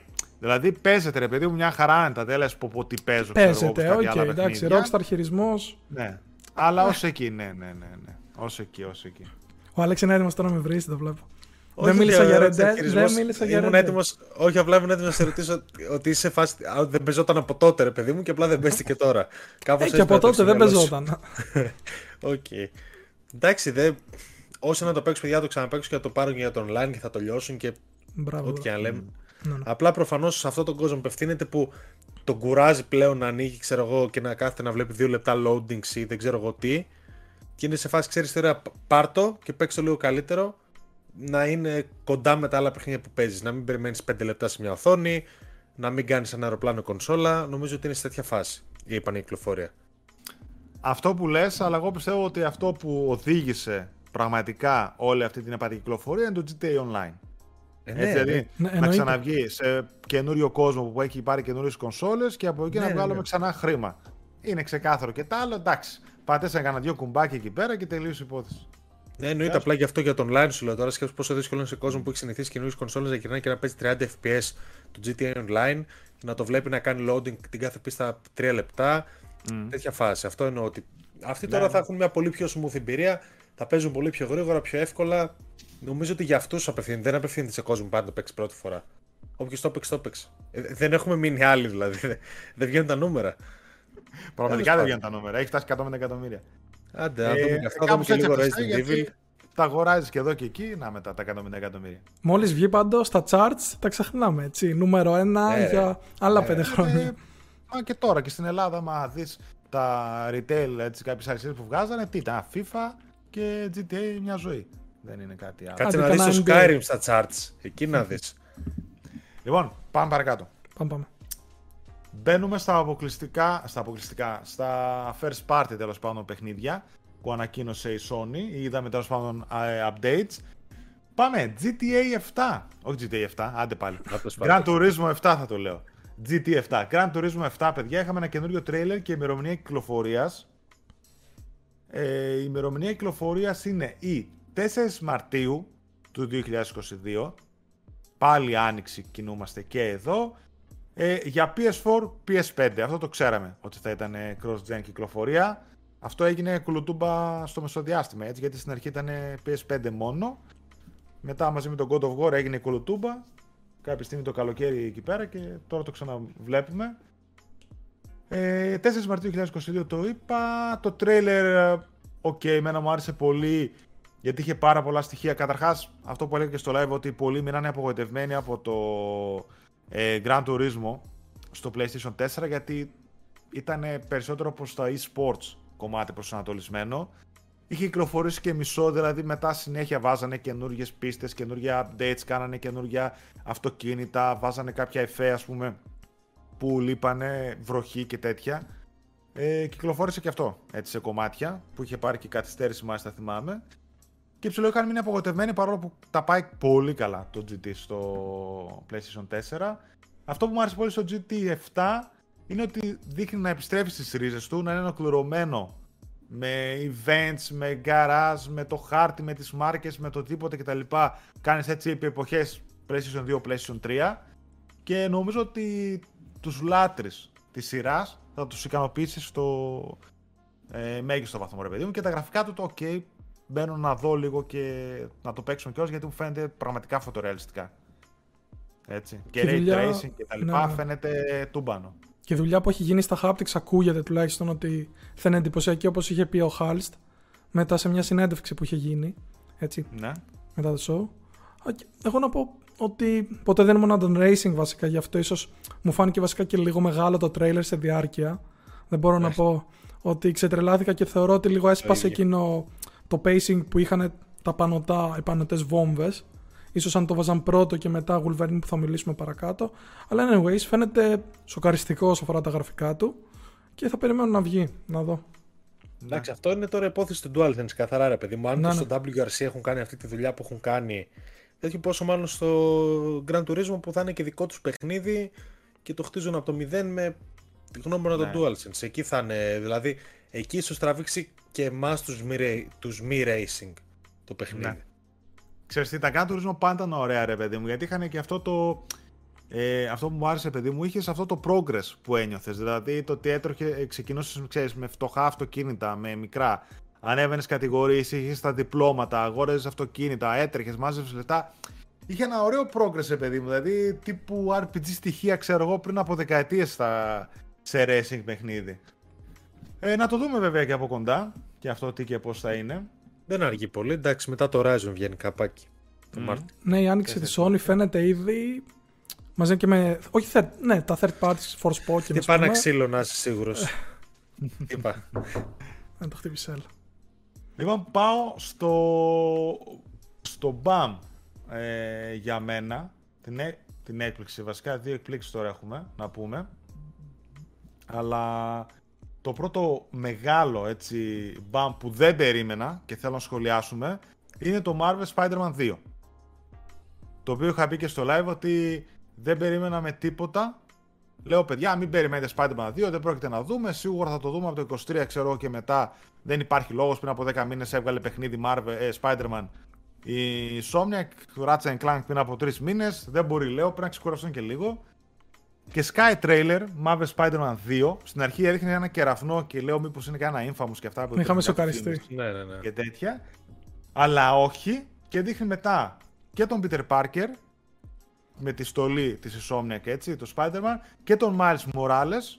Δείχνει εκεί πέρα βασικά που παλεύουν και μαζί, οπότε θα έχουμε και τέτοια στοιχεία ας πούμε να μάχονται και φυσικά σκάει μετά Μούρι ο Venom. Δείχνει εκεί πέρα που μιλάει και τα λοιπά και μετά πώς μεταμορφώνεται και βγαίνει το πρόσωπο του Venom. Εγώ, παιδιά, υπάρχει... συγγνώμη, δεν πρόσεξα το τρέλερ πολύ, επειδή έγραφα, αλλά δεν είπε κάποιος. Κάπου διάβασα ότι υπάρχει και ο Craven ναι, στο παιχνίδι. Η φωνή, Αυτό να πεις. Η φωνή του, φωνή; η φωνή που ακουγόταν από την αρχή μέχρι να μιλήσει ο Venom ήταν του Craven, Craven, Craven the Hunter. Okay, okay. Και με, ουσιαστικά έκανε, έκανε διάλογο με το Venom. Δηλαδή ναι. μπορεί να συνεργαστούν κιόλα, μπορεί να υπάρχει ένα μόνιμο κυνήγι σε όλο το παιχνίδι. Πολύ ενδιαφέρον βίλεν ο Craven. Ο Craven ναι, ναι, έχει και τρελό βάθος όσοι έχετε διαβάσει με comics. Πολύ... Ναι. Παρότι είναι, ξέρεις, δεν είναι πρωτοκλασσάτος βίλαν, έχει ναι, όντως. τρελό, τρελό βάθος. Και υπήρχαν νομίζω και φήμες κάτι λέγανε για, όχι για ταινία, κάτι για σειρά ή για ταινία με τον Graven. Θα σε γελάσω, αλλά τώρα έτσι μου έρχεται στο μυαλό που διάβαζα κάτι τέτοια. Δεν θυμάμαι Παρ' όλα αυτά, αυτό είναι ο διάλογος γιατί θυμάμαι κάτι λέει ότι ψάχνω κάποιον να μου δώσει ένα challenge και κάτι τέτοια, ξέρω εγώ, και μετά ακούγεται, ξέρεις, ένας ήχος και τα λοιπά και βγαίνει ο Venom και λέει ε, εμείς θα, θα σου δώσουμε. Κάτι τέτοιο νομίζω λέει. Ψάχνω ένα challenge, ξέρω εγώ. Ναι, και... ναι, ναι. Η φωνή πίσω από το Venom είναι ο ηθοποιός που έπαιξε σε μια ταινία. Ε, remake ήτανε, που βγήκε τώρα. Ο Candyman. Κάντιμαν, μπράβο. Μπράβο, μπράβο, μπράβο. Ε, Εκείνος είναι ο ηθοποιός που δίνει τη φωνή του στο Venom. Το μάθαμε μετά. Νομίζω ότι ήταν άχαστο έτσι πώ πήγαινε. Δηλαδή το έχτισε πάρα πολύ ωραία Insomniac. Με το Spider-Man. Όσοι το έχετε παίξει, έχετε τερματίσει. Ξέρετε, ρε παιδί μου, κάποια στοιχεία Τι που και δείχνει. πώς, ναι. Από τι και πώς, έτσι. Από εκεί σίγουρα περίμενα στο sequel ότι θα δούμε, ξέρω εγώ, Venom και τέτοια. Βγαίνει ο Miles Morales και τα λοιπά. Το χτίζει και εκείνο και τώρα δίνει το απόλυτο sequel. Miles Peter Parker. Έτσι. Και ανταγωνιστής Venom και όχι μόνο. Και τον Περιμένω- Goblin δεν περιμένουμε, ρε παιδιά. Δεν ξέρω, μπορεί να εμφανιστεί και αυτός. Ε, νομίζω ότι ο ηθοποιός πίσω από τη φωνή, σε μια συνέντευξη του που έδωσε, είπε ότι το παιχνίδι είναι massive. Ότι είναι τεράστιο το παιχνίδι. Τώρα, τι γνώσεις Εντάξει, έχει, ναι. έχει πολλή ομιλία αυτός ή κάπως έτσι το κρίνει, δεν ξέρω τι, λέει ότι είναι τεράστιο. Από, παιχνίδι. ε, έτσι όπως το βλέπω και θεωρώ ότι θα γίνει μπορεί να μιλάμε και για το, πιο, το μεγαλύτερο budget ever σε παιχνίδι της Sony, έτσι. Δηλαδή Παίζει. Το πιστεύω Παίζει, γιατί παίζει, παίζει. παίζει, θέλω, να παίζει. βγει, θέλω να βγει υπερ, υπερτουμπανό γιατί θα πουλήσει είναι Ναι. μόνη τους ελπίδα ξέρω Τα εγώ να κέρατα- ξεπεράσει και τα 25-30 εκατομμύρια δηλαδή. Δεν το θεωρώ απίθανο Ναι, ναι, ναι. νούμερο. Έτσι, βέβαια, μιλάμε λίγο νωρίς. Κάτι άλλο που ήθελα να προσθέσω είναι ότι είδαμε και στο Miles που έχει τους κεραμνού έτσι. Είχε κάποιους μπλε κεραμνού στη στολή του που ήταν κάποιες νέες κινήσεις που δεν το είχαμε δει προηγουμένως αυτό. Όπως και ο Peter είχε τα, τα arms ουσιασ- που ουσιαστικά όμως δεν ήταν από το Iron Spider Suit ή του Tony Stark. Ήταν από ένα. Λένε ότι θα, υπάρχει, θα υπάρξει και ένας άλλος Spider-Man μέσα. Κάτι θα παιχτεί, κάτι τέτοιο είχα διαβάσει. Μάλιστα. Ότι Δεν ξέρω, προκύπτουν φαίνεται από πολύ εκεί. φιλόδοξο. Να, ναι. Single player λένε ότι θα είναι. Δηλαδή δεν θα είναι ότι θα έχουμε δύο παίκτες να ελέγχουμε ένα στον Peter και ένα στον Miles. Προφανώς ή θα γίνεται εναλλαγή on the fly ή θα γίνεται εναλλαγή με cinematic ανάλογα ξέρω εγώ τις αποστολές. αποστολές. Μάλλον το Θα δεύτερο. συνεργάζονται. Μάλλον το δεύτερο. Σαν το- Νομίζω. Ή σαν το God of War, ξέρω εγώ, θα μας κάνει εναλλαγές, η AI θα παλεύει μαζί μας, ξέρω εγώ, κάπως έτσι. Αλλά παιδιά, αυτό που είπε ε, ο Στάθης, να ξέρετε ότι το blockbuster, το μεγαλύτερο παιχνίδι που έδειξε η Sony μέχρι τώρα για το PS5 και ίσως και για τα επόμενα δύο χρόνια είναι αυτό. Το Marvel Spider-Man 2. Παιδιά, τους φέρνει τρελά νούμερα. Έχει πουλήσει πάνω από 20 εκατομμύρια το Spider-Man το 1. Ήταν από τα καλύτερα παιχνίδια Spider, το καλύτερο παιχνίδι Spider-Man, ξέρω εγώ, που και από τα καλύτερα παιχνίδια της Marvel, έτσι, που έχουν βγει σε κονσόλες. Ε, είναι ο δημοφιλέστερος ήρωας της Marvel και είναι δημοφιλέστερος σε όλες τις ηλικίες. Δηλαδή θα το παίξει από το παιδί που θα πάει στο μπαμπάκι και θα του πει φέρε μου, θέλω να πάω να πάρουμε το καινούριο Spider-Man 2 που βγήκε, μέχρι εμάς ξέρω εγώ και σε μένα, ας πούμε, που είμαι μεγαλύτερος από εμάς τους τρεις, που θέλω να το παίξω όπως και τίποτε. Είναι για όλους, είναι εννοείται προσβάσιμο σαν παιχνίδι, δεν είναι κάτι δύσκολο κτλ. Γνωστοί χαρακτήρες και να ξέρετε, παιδιά, ότι είναι, θα είναι το παιχνίδι που θα κάνει περισσότερες πωλήσεις, τι God of War, τι Last of Us και τέτοια, έτσι. Από τα τρέιλερ και Ήδη. μόνο φαίνεται έτσι. Αυτό, ναι. δηλαδή, νομίζω έχει υπερτριπλάσια πλέον. Τρέιλερ από το God of War που θα πούμε παρακάτω. Φαίνεται τι ζήτηση έχει. Views, views, ναι. Ναι, σε Εγώ views. πιστεύω ότι θα πουλήσει κονσόλες, θα πουλήσει bundles, περιφερειακά, ε, της Παναγιάς στα μάτια. Δηλαδή είναι αυτό στο οποίο βάζει τα λεφτά της η Sony και λέει ρε παιδί μου εδώ είναι σιγουράκι ξέρω εγώ, ότι αυτό το άλογο είναι σιγουράκι. Όσα και να ρίξω θα μου τα φέρει πίσω ξέρω εγώ και Εγώ συναλλαγώς. θέλω απλώς να πω ότι ελπίζω σε δύο πράγματα. Πρώτον, σε καλύτερη αξιοποίηση των παράπλευρων δραστηριοτήτων. Ναι. Ε, γιατί στο ένα ήταν τέσσερις κατηγορίες, ξέρω εγώ, οι πέντε που απλά είναι αλασσότα και έκανε το ίδιο πράγμα. Που εγώ μου αρέσει πολύ γιατί νιώθεις όντως Spider-Man με τον Αλίνη και απλά ξέρεις να κάνεις απλά αγκληματάκια να τα διαλύεις. Ξέρω, κλοπή αυτοκινήτου κτλ. Είναι πολύ ωραία. Αλλά έκανε συνέχεια τη λούπα, ρε παιδί μου, και έπαιζες το ίδιο πράγμα. Δηλαδή θα ήθελα λίγο καλύτερη αξιοποίηση του ανοιχτού κόσμου και περισσότερα side quests διαφορετικά μεταξύ τους. Και το δεύτερο που θέλω είναι. Και το θέλω πολύ αυτό είναι λίγο καλύτερη μεταχείριση των villains. Δηλαδή, αν έχω ένα παράπονο στο ένα είναι ότι ναι, ναι. εχθρούς όπως ο Σκορπιός ή ο Ράινο ε, δηλαδή είχες ένα boss fight το οποίο ήταν και ψηλό άτσαλο θα έλεγα εγώ και τέλος το ίδιο και με το Vulture και τα Και λοιπά το δηλαδή Electro, ναι. πολύ λίγο οι villains του πρώτου παιχνιδιού ήταν, είχαν πολύ λίγο screen time Ναι, δεν όντως. είχαν ανάπτυξη δηλαδή εκτός από τον, ε, από τον βασικό τον ε, Mr. Negative που και είχε και το μεγαλύτερο τέτοιο από όταν θυμάστε από όταν σπάνε στη φυλακή τους ξαναβρίσκεις σε ένα boss fight το Και οποίο, τέλος. δεν, είναι- το οποίο δεν έχει κάτι ιδιαίτερο το boss fight, Ναι, δεν έτσι, ήταν πολύ κάτι απλό ιδιαίτερο, και εξαφανίζονται, τους πιάνεις και γεια σας. Ήταν λες και ήταν side quests μέσα στο ίδιο το παιχνίδι. Μπράβο, μπράβο. δηλαδή, τώρα, δηλαδή τώρα στο 2 θέλω να δω έναν Venom να καταλαμβάνει 10 ώρες του παιχνιδιού, έναν Craven να καταλαμβάνει άλλες 5, έναν πιθανό Goblin. Αλλά όλοι αυτοί να έχουν ανάπτυξη, να είναι κάποιοι, να σχετίζονται με κάποιον τρόπο με το Spider-Man.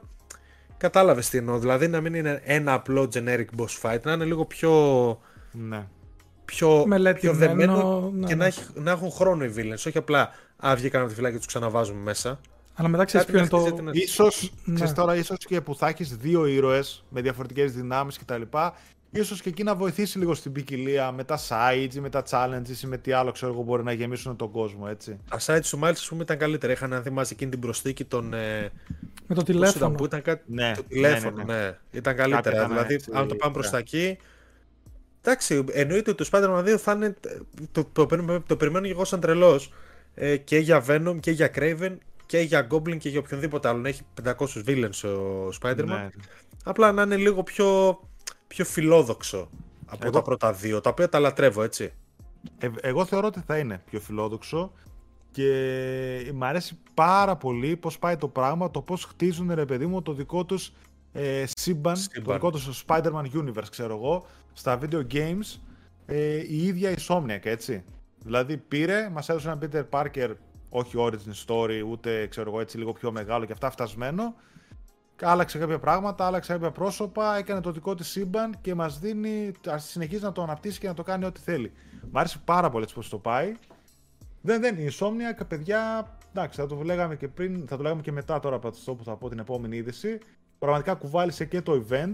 230-205 εκατομμύρια από όσο την είχε εξαγοράσει μετά την κυκλοφορία του Spider-Man η Sony με Shawn Layden έτσι πρωτοβουλία κτλ. Ήταν η καλύτερη εξαγορά που παίζει να έχει γίνει στο gaming, ε, δεν ξέρω, εδώ και χρόνια έτσι, ή Ε, δεκαετίες. ναι, αν Άντε, εξαιρέσουμε, βάζω ας πούμε. Την Bethesda ξέρω που Την είναι... Bethesda, ακριβώς, ναι. Αλλά και, Τεράστιος αυτή μένει, γίγαντας, αλλά και ξέρω αυτή εγώ. μένει να τη δούμε, έτσι. Ναι, εντάξει. Αυτό οκ, ναι, αλλά θα αυτό σου που πω, λέγαμε. Σαν, σαν μεμονωμένο στούντιο, ας πω καλύτερα. Ναι, ναι, ναι. ναι. Είναι τεράστια εξαγορά. Τεράστια εξαγορά. Δηλαδή έχει φέρει τα λεφτά της πίσω 10 φορές. Τι είναι 230 εκατομμύρια, ξέρω εγώ, για όλα αυτά που έκανε. Και δεν είναι αυτό, βλέπετε ότι κάθε 6 μήνες βγάζει παιχνίδι έτσι, σχεδόν. Κάθε χρόνο βγάζει δύο παιχνίδια. Έχει δύο ομάδες, δουλεύει μία μετά την άλλη. Creative director εναλλάσσονται κατευθείαν σε project και σε αυτά. Και αφού μας δείχνει το Marvel Spider-Man 2, το οποίο δεν το περίμενα με τίποτε το, ότι θα το δούμε, Sky βόμβα, υπήρχε μία φήμη. Πρώτα δεν μας το έδειξαν αυτό, πας να πεις. Ναι, ναι, ναι. Για το, Πρώτο. το είπα εγώ ανάποδα, ναι. Πρώτα μας το έδειξαν αυτό. Υπήρχε μία φήμη γενικά ότι ε, ένα Marvel IP θα πάει στα χέρια της Sony και θα γίνει first party. Ακουγόταν διάφορα, ξέρω κάτι και για Blade λέγανε και για τέτοια. Και Sky, παιδιά, ένα teaser trailer, το οποίο βέβαια ούτε ημερομηνία έχει ούτε τίποτα. Πολύ πιθανό να το δούμε και μετά το Spider-Man 2. Δηλαδή Πολύ από το νωρίς 23 είναι, και το μετά. είπαν κιόλας. Πολύ νωρίς. Wolverine. Δεν το περίμενα με μία τίποτα. ευχή. Να είναι rated R. Να μην Ναι, ναι. είναι friendly καθόλου. Να είναι. ξέρεις. Σαν το Origins, είναι ρε local. παιδιά. Δεν ξέρω αν το είχατε Να παίξει. είναι Origins. Το Origins Μπράβο. υπερβολικά καλό και. Βασικά είναι έλπιστα καλό και πολύ καλύτερο από την αντίστοιχη ταινία, έτσι. Μπράβο, μπράβο, μπράβο. μπράβο. Εγώ το θυμάμαι πολύ, πολύ ωραία το Origins. Ήταν τα παιχνίδια, τα, τα movie tie-ins, ξέρω εγώ, ή τότε με τα super hero παιχνίδια, τα οποία ήταν, ξέρεις, double A στην καλύτερη των περιπτώσεων, ίσα ίσα για να πουλήσουμε και να περάσει ο χρόνος. Αυτό ήταν πολύ καλό. Και είχε και τεμαχισμούς, ξέρω εγώ, αποκεφαλισμούς, δράσει. Ναι, ναι, Acti- ναι. Activision στο publishing. Ήταν ακραίο. Και Ναι. Ε, το εντάξει, έψαξα. Το Wolverine... ναι. ναι, πες. Ε, το Sorry, έψαξα sorry, χθες πες. στο YouTube να το δω, ξέρω εγώ, έψαξα λίγο 4K 60 FPS gameplay. Παιδιά, το πώς στέκει. Το πώς στέκει το παιχνίδι. Είναι ασύλληπτο. ναι. Δεν το, δεν, πολύ το- ωραίο, το πολύ ωραία θυμάμαι σκηνοθετημένο ήταν, θυμάμαι. Στο Αλλά PlayStation ναι. 3, έτσι. Εντάξει, με το Wolverine τώρα αυτό το χτεσινό ήταν μεγάλη έκπληξη γιατί αφενός δεν είχε ακουστεί. Εντάξει, υπήρχε ένα Marvel IP που λες ζήσει, αλλά δεν ξέραμε κάτι. έτσι, Δηλαδή δεν είχε διαρρεύσει το παραμικρό. Που Ναι. συνήθως αυτά διαρρεύουν 7 χρόνια πριν, ξέρω εγώ πλέον. Ε, δεν ξέραμε τίποτα. Είδαμε μια σκηνή σε ένα μπαρ, είδαμε ένα Marvel και λέμε. Τι είναι αυτό; Αυτή ήταν όντως πολύ μεγάλη έκπληξη και από Τεράστια τους πιο ενδιαφέροντες χαρακτήρες που μπορούν να πάρουν και χαίρομαι που είναι και αυτό στα χέρια της Insomniac, την οποία θα μπορούσα κυριολεκτικά να τη βλέπω να ασχολείται μόνο με super heroes της Marvel, ακόμα και να κάνει σύμπαν, δεν ξέρω τι, οτιδήποτε, εφόσον διατηρήσει τα στάνταρ που έχει ήδη, ρε παιδί μου. Απλά θέλω το Wolverine να είναι διαφορετικό ύφο από το Spider-Man, γιατί είναι και διαφορετικοί ήρωες μεταξύ τους, έτσι. Ναι, ο ένας ναι. είναι μέσα στην κατάθλιψη και στη μιζέρια, και ο άλλος, Μπράβο. ξέρω εγώ, είναι καλύτερα. Χα- χα- ήρθα- Πάρτε την πίτσα σας. Γεια σας. Αυτό. Ναι, μπράβο. Ο Wolverine θα μπορούσε να είναι έτσι αυτό. Επειδή μου κάτι, δηλαδή, αυτό που λες, ξέρεις τι, το μόνο που φοβάμαι. Μην α- και η Sony και η Sony μαζί, ξέρεις, θέλουν να το κάνουν πιο προσβάσιμο έτσι σε περισσότερες ηλικίες για να βγάλουν περισσότερα. Αλλιώς, εγώ θα το ήθελα το Wolverine. Έτσι, όπως και εσύ, αποκεφαλισμούς, αίματα, σκοτεινό. Ο Wolverine με τα ψυχολογικά του, με τον αλκοολισμό του, με το ένα με το άλλο. Εντάξει, διάβασα διάφορα κάτι θεωρίες που λένε για το game, το τι μπορεί να είναι. Που μπορεί να πάει σε εκείνο το νησί, ξέρω εγώ, να έχει σκηνοθετήσει το θάνατό του και τέτοια. Με το iPads και αυτά. Τέλος πάντων, μπορεί αυτά είναι διάφορες Εντάξει, το τιζεράκι, το γεγονός ότι είναι στο μπαρ με ποτό και, τα, και ξέρεις 15 λίγο πιο- νεκροί από πίσω του είναι λίγο Ναι, φέρνει δηλαδή- σε κάτι. πιο σκοτεινό, πιο Πιο βαρύ. Να σκοτεινό είναι αυτό, στο ναι. μπαρ, δηλαδή μες θυλιμένος μόνος στη φάση δεν είναι. είναι. ε, Νομίζω ότι θα είναι άλλο το ύφος του και το εύχομαι. Αλλά μεγάλη έκπληξη και παιδιά πραγματικά ανυπομονώ να δω ένα παιχνίδι Wolverine. Καλό. Ναι. Ε, να πούμε ότι ο director του είναι αυτός που ο Brian Horton που έκανε direct ο Miles Morales, έτσι. Και art director είναι ο Gavin Goulden που ήταν ο βασικός art director του Spider-Man του 18, έτσι. Επομένως πιστεύω είναι ήδη Άρα έχει ονόματα από πίσω. dream όχι team, έτσι. αστεία. Ναι. Και ξέρεις τι, εγώ δεν φοβάμαι τόσο πολύ στο ότι δεν πιστεύω να είναι ίδιο. Γιατί ήδη αν δεις ας πούμε Spider-Man και Ratchet, δεν είναι να πεις ότι μοιράζονται στοιχεία ή κάτι τέτοιο. Εντελώς, δύο εντελώς διαφορετικά παιχνίδια. Το καθένα κάνει το δικό του πράγμα. Και πιστεύω το ίδιο θα γίνει και με το Wolverine. Ναι, Ναι. οκ. Δεν, Μακάρι. δεν- δεν το φοβάμαι καθόλου. Δηλαδή, πώς, να- δεν ανησυχώ καν. Δεν ανησυχώ Ξέρω θα καν. περάσω καλά, απλά θέλω να με εντυπωσιάσει λίγο όπως με εντυπωσίασε στις δραματικές του στιγμές το πρώτο Spider-Man και το Morales, αλλά περισσότερο το πρώτο. Θέλω να με εντυπωσιάσει έτσι. Ναι. Εγώ θα σταθώ φυσικά σε αυτό που είπα ότι η Somniac κουβάλισε προφανώς αυτοί δεν ξέρω τι κάνουν. Μάγοι έχουν γίνει. Είναι αυτό που έλεγα και στο live ότι ξέρεις τι. Ε, κάνει τα υπόλοιπα studio της Sony να μοιάζουν κακά, ξέρω εγώ. Γιατί βγάζει παιχνίδια, δυο το χρόνο, ξέρω εγώ, το ένα μετά το άλλο, ανακοινώσεις τρελές που γουστάρουν οι fans τη μία μετά την άλλη. Και ξέρεις, τα υπόλοιπα studio είναι εξαφανισμένα, δεν ξέρουμε τι γίνεται, τι κάνουν, τι ράνουν. Αυτό ναι.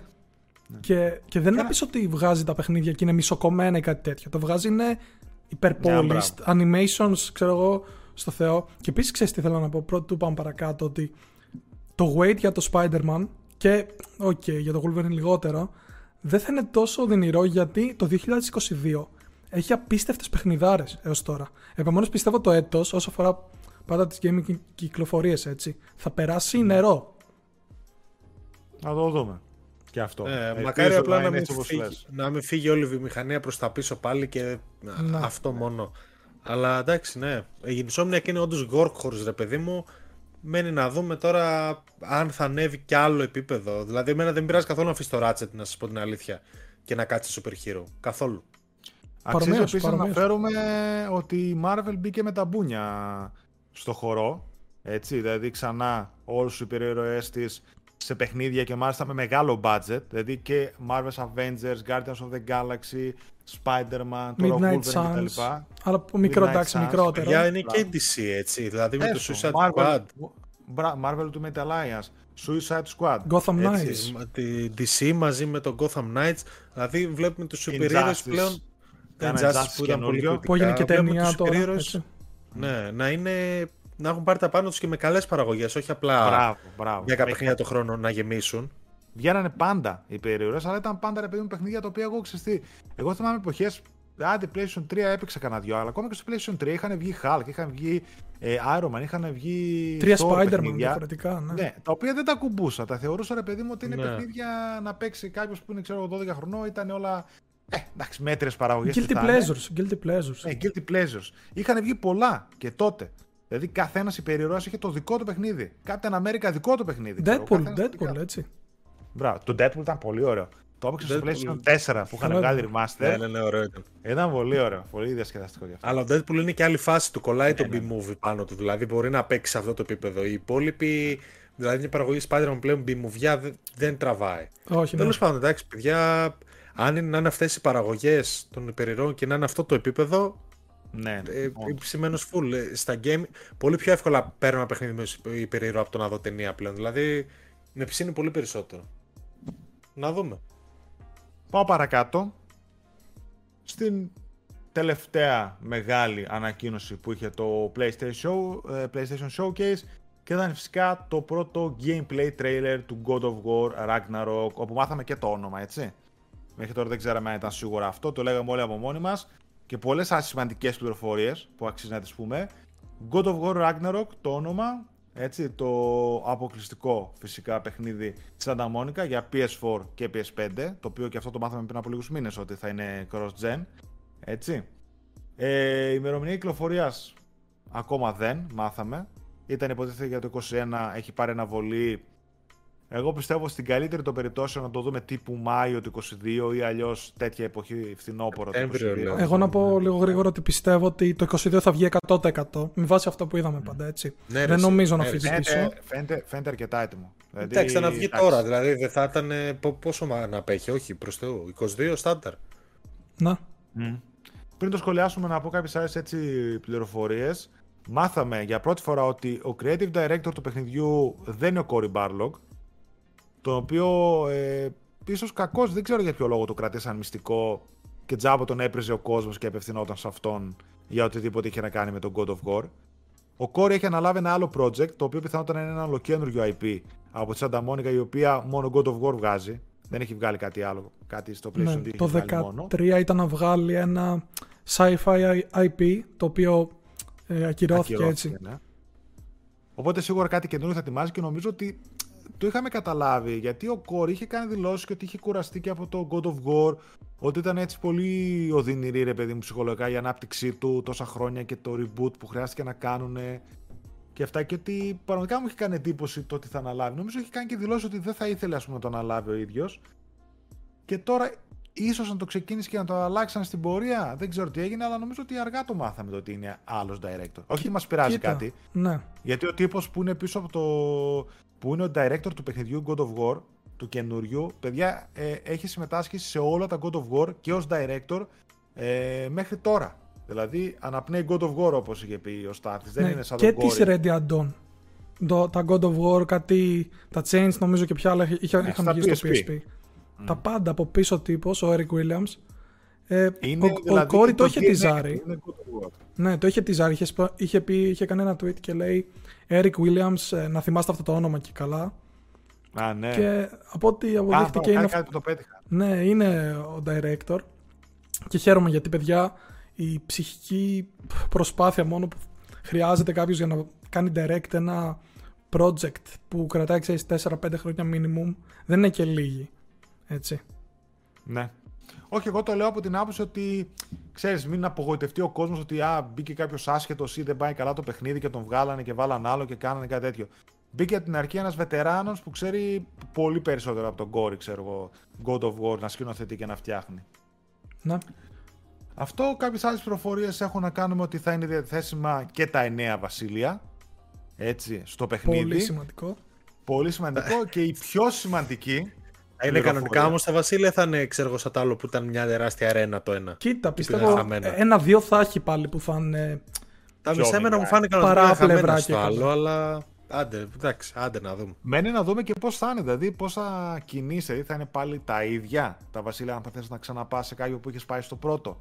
Πάντως. Ε, Κατάλαβες τι θέλω να πω. Ναι, η... θα παίζει πολύ στα υπόλοιπα, φαντάζομαι εγώ. Δηλαδή ναι. ότι θα μεταφερθεί η δράση για να μην έχει ανακύκλωση του ναι. χάρτη, λέω εγώ. Ναι, ακόμα και για την ανακύκλωση του χάρτη είδαμε ότι στο, στο Midgar έτσι, στην κεντρική περιοχή εκεί στη γέφυρα, όλα πλέον έχουν ναι. παγώσει και πήγαινε με έλκυθρο. Α, και ναι, ναι, καλά, ναι. κάτι λύκους. Επομένως. Ναι, ναι, Αυτό σίγουρα θα έχουν αλλάξει. Ήρθε το Ragnarok. Ήρθε το Ragnarok. Ήρθε το Ragnarok. Αυτό. Το πολύ σημαντικό που μάθαμε είναι ότι. και δεν το ξέραμε γιατί ο Κόρη θυμάστε είχε κάνει κάτι που έλεγε ότι έως και πέντε παιχνίδια. Ε, μπορούμε έχουμε να το γράψει, ναι, κάτι Έχουμε γράψει. Και θεωρώ πολύ σημαντικό, παιδιά, ότι μάθαμε ότι το God of War Ragnarok θα κλείσει το, η νορβηγική μυθολογία. Όλο αυτό το κύκλο. Έτσι, δηλαδή, δύο-τρία σημαντικά πράγματα που μπορεί αυτό να σημαίνει. Ότι το παιχνίδι θα είναι υπερτούμπανο, έτσι, γιατί στο πρώτο λέγαμε δεν είδαμε θεούς, δεν είδαμε το ένα, δεν είδαμε το άλλο. Εδώ μας είπε ο director του παιχνιδιού ότι ονομάζεται Ragnarok γιατί θα έχει μέσα το Ragnarok, δηλαδή το τέλος του κόσμου με τη μάχη των θεών κτλ που πάνε να πει ότι θα δούμε να μαχόμαστε με θεούς, θα δούμε χίλια δυο πράγματα τα οποία είναι άκρος επικά, και που μπορεί να μας έλειψαν και από το πρώτο God of War του 2018. Θα κλείσει αυτή η μυθολογία που πάει να πει οποιοδήποτε άλλο God of War θα δούμε θα είναι σε άλλη μυθολογία. Θα είναι στην Αίγυπτο μετά έτσι. ναι, αν μπράβο, γιατί κάποια στιγμή και στο πρώτο ήταν κάπου εμφανίζει ένα ελληνικό μέγα, ένα Α, στο ναό του Τύρ ήταν, που είχε τέσσερις στις γωνίες πάνω τα τέσσερα διαφορετικά σύμβολα από τους θεούς του, του, των πολέμων, ξέρω εγώ, από την κάθε περιοχή. Κάτι τέτοιο. Το τύρι τον οποίο τον βρίσκουν, έτσι, τον θεό του πολέμου. Ο οποίος το πρώτο νομίζαμε ότι ήταν νεκρός, έτσι. Ναι, ναι. Το βρίσκουν, οπότε τώρα δυο θεοί του πολέμου. Ε, πιστεύω ότι θα δούμε επικά σκηνικά και μένει να δούμε βέβαια και τι θα γίνει και μετέπειτα ίσως. Αν θα υπάρξουν άλλα God of War, που θα Εγώ χαίρομαι πολύ που είναι δηλογία. Για το λόγο που λες, γιατί θα περιμένουμε ήδη άλλο ένα χρόνο γι' αυτό. Δεν ήθελα να περιμένω άλλα τέσσερα μετά για να δω τι θα γίνει στο Ragnarok, γιατί ποιος ζει, ποιος πεθαίνει κυριολεκτικά πλέον. Ε, θέλω να πω ότι να τα δούμε όλα τώρα, ρε παιδί μου, να είναι όλα μέσα, να είναι Υπερπαραγωγή. Ναι, ναι. Να μην έχουν πάλι στο μυαλό μας ότι Α, κάτσε να δούμε τι θα γίνει στο 3. Όλοι Thor, δηλαδή όλο αυτό, αυτό είδαμε Thor, είδαμε Tyr, ε, ακούσαμε Odin, ε, είδαμε καινούριους χαρακτήρες. Δηλαδή φαίνεται ότι θα είναι πολύ πιο μεγαλεπήβολο από το πρώτο. Επιμένω ότι θα ήθελα να το δω μόνο στο PS5. Ε, για λόγους design, ας το πούμε, να μην τα αναλύουμε πάλι. Τα έχουμε πει 10 φορές. Αλλά OK, okay, δηλαδή μου έμοιασε πολύ το προηγούμενο παιχνίδι με αυτό. Τώρα, αν δεν τα πιάσουμε στα χέρια μας, δεν μπορούμε να δούμε, να πούμε γνώμη. Και λογικό είναι να μοιάζουν εντάξει προς Θεού, δεν θα αλλάξουν κάτι τόσο πετυχημένο. Ε, Προφανώς θα κινηθούν στα ίδια. Αλλά θα έχει αρκετές προσθήκες για να διαφοροποιηθεί. Εκεί θέλω να, να δω τι θα κάνουν. Ναι. Εγώ όταν ξεκίνησα με το live το έλεγα στο Στάθ. Λέω άμα δούμε God of War το έλεγα και στα παιδιά, είμαι 100% σίγουρος ότι θα είναι στο ίδιο μονοπάτι με το πρώτο. Είναι direct sequel και είναι και cross-gen τίτλος. Αυτά τα δύο με κάναν να πιστεύω ότι θα δούμε την ίδια ποιότητα από το πρώτο, το ίδιο σκηνικό, το ίδιο feeling, το ίδιο ξέρεις κάμερα, γραφικά, το ένα τ' άλλο. Είμαστε ok με αυτό. Εντάξει, φυσικά ναι, είμαστε ok με αυτό. Γιατί είδα ρε παιδί μου και πολλά παιδιά που λέγανε εντάξει, είναι λέει σαν να βλέπω ένα expansion του πρώτου God of War. Δεν αδικό την παρούσα άποψη, ξέρω εγώ, που μπορεί να έχει κάποιος, αλλά αν με αυτό κλείσεις το Ragnarok και την νορβηγική μυθολογία, μιλάμε για μια ιστορία και επικά σκηνικά συμπυκνωμένα όλα σε ένα παιχνίδι. Που θα μπορούσε άνετα να ήταν δύο παιχνίδια, έτσι. Εκεί εμένα μου άρεσε ότι όλο αυτό θα συμπυκνωθεί σε ένα, που πάνε να πει ότι θα δούμε ίσως επικά σκηνικά, να μην δούμε κοιλιές το ένα το άλλο, θεούς και δαίμονε να γίνεται χαμός. Και από εκεί και πέρα τα γραφικά ήταν ήδη κορυφαία. Έκατσα, είδα το, ξανά το τρέλερ μετά σε υψηλότερη ανάλυση. Και εγώ σε 4 μου. Ήδη φαίνεται τζάμι, ήδη φαίνονται full στις λεπτομέρειες. Ίσως επειδή το έχουμε συνηθίσει το μάτι, το feeling αυτό στα γραφικά, εκεί ίσως να έχασε το μπαμ. Που δεν νομίζω ότι πείραξε τους περισσότερους, γιατί το να είναι κορυφαία τα γραφικά και να τα ξαναδείς δεν πειράζει. Εγώ πιστεύω ότι ίσως στην παρουσίαση του τρέιλερ, το κόψιμο, δεν ήταν δηλαδή κάτι πρωτόγνωρο όπως όταν είδαμε, ας πούμε. Δηλαδή τώρα θυμάστε την παρουσίαση του πρώτου God of War. Το οποίο ήταν μπροστά σε κοινό. Μπράβο, ναι. Live μουσική ξεκινάει, ξέρω εγώ. Αλλά είναι και πρώτο παιχνίδι, μεγάλη επιστροφή. δηλαδή τώρα το sequel δεν μπορεί να εντυπωσιάσει το ίδιο. Όπως και το. Ε, το The... Εντάξει, το The Last of Us εντυπωσίασε ρε παιδί μου, αλλά βασικά το The Last of Us ήταν και το 1-2. Το God of War είναι το 8ο παιχνίδι ουσιαστικά. Δηλαδή ε, τότε σου έκανε εντύπωση γιατί δεν ήξερες ότι θα γυρίσει ο Kratos. Ποτέ. Μπορεί να, μην... μπορεί να έχει τελειώσει και η ιστορία. Τώρα που ξέρεις ότι αναγκαστικά θα συνεχιστεί, πόσο, πόσο hype να μαζέψεις. Να πόσο να δείξει την, ε, το, το sequel, πόσο διαφορετικά να το δείξει. Προφανώς θα κινηθείς σε διαμονοπάτια. Εγώ δεν συμφωνώ με τον ε, χαρακτηρισμό expansion. Εκτός αν το λένε σε τύπου επέκταση του πρώτου, που θα είναι επέκταση του πρώτου και είναι λογικό γιατί είναι. Μα όλα τα sequel έτσι δεν είναι. Sequel, έτσι λειτουργεί. Ναι. Αν είναι και, το, και το Empire Strikes Back είναι επέκταση του πρώτου Star Wars, αλλά είναι καλύτερη ταινία και είναι πιο επική ταινία. Ας είναι έτσι κι αυτό. Δεν, δεν χρειάζεται να αλλάξει ο ρυθμός, να γίνει τελείως διαφορετικό παιχνίδι, σκηνοθετικά, εικαστικά όλα. Εγώ αυτό που είδα μου άρεσε, φοβάμαι λίγο το PS4 ότι θα το κρατήσει πίσω η αλήθεια μου είναι αυτή και το έχω πει 10 φορές και θα το ξαναπώ. Αλλά OK, okay, το ότι θα παίξουμε μια παιχνιδάρα δεν αμφιβάλλω. Αρκεί να μην γίνουν κομπάρσοι όλοι αυτοί οι χαρακτήρες, το ίδιο φοβόμουν και στο Spider-Man, δηλαδή και ο Tyr και ο Thor και ο Odin και όλοι αυτοί, όλοι μαζί σε ένα παιχνίδι, δεν ξέρω πώς θα τους διαχειριστούν. Και... Οπότε μάλλον πάμε για κάτι μεγάλο και σε διάρκεια ίσως. Ναι. Και επίσης ένα σημαντικό. Γιατί λέγανε και για διάρκεια ότι θα είναι μεγάλο. Ναι. ένα σημαντικός νέος χαρακτήρας που είδαμε στο τέλος του τρέιλερ λέγεται Angry Bonda, παράξενο όνομα και νορβηγικό. Η κοπελίτσα, η, η κοπελίτσα μικρή που στην νορβηγική μυθολογία ουσιαστικά είναι η γυναίκα του Λόκη. Μπράβο. Και είπαν ότι θα παίξει πολύ μεγάλο ρόλο στα συμβάντα. Και επίσης είναι η τελευταία ε, Giant που ακόμα ζει έτσι. Ή τουλάχιστον Ναι, ναι. με βάση αυτά που μας Είναι λένε. και shape shifter νομίζω ή όχι. Κάτι Δεν θυμάμαι ξέρω, τώρα. δεν ξέρω. Αλλά Ναι, μπορεί όχι, να είναι. έχει, έχει full. Δηλαδή το 2, όσο σκέφτομαι του πόσους χαρακτήρες έχει, όπως είπε ο Άλεξ, και το τι lore μπορεί να δώσουν και το Ragnarok, ξέρω εγώ που θα δούμε, και όλα αυτά που έχουν στήσει. Μιλάμε για επικά σκηνικά. Το μόνο που πραγματικά, παιδιά, αν κάποιοι έτσι, όχι απογοητε, απογοητευτήκατε, τέλος πάντων κάτι δεν σας κόλλησε, είναι επειδή. Ε, και, και εγώ ε, το ένιωσα έτσι, γι' αυτό το λέω. Είναι επειδή μας είναι γνώριμο όλο αυτό. Δηλαδή, αν το βλέπαμε πρώτη φορά, θα λέγαμε τι είναι αυτό, τι γραφικά, τι χαμός θα γίνει.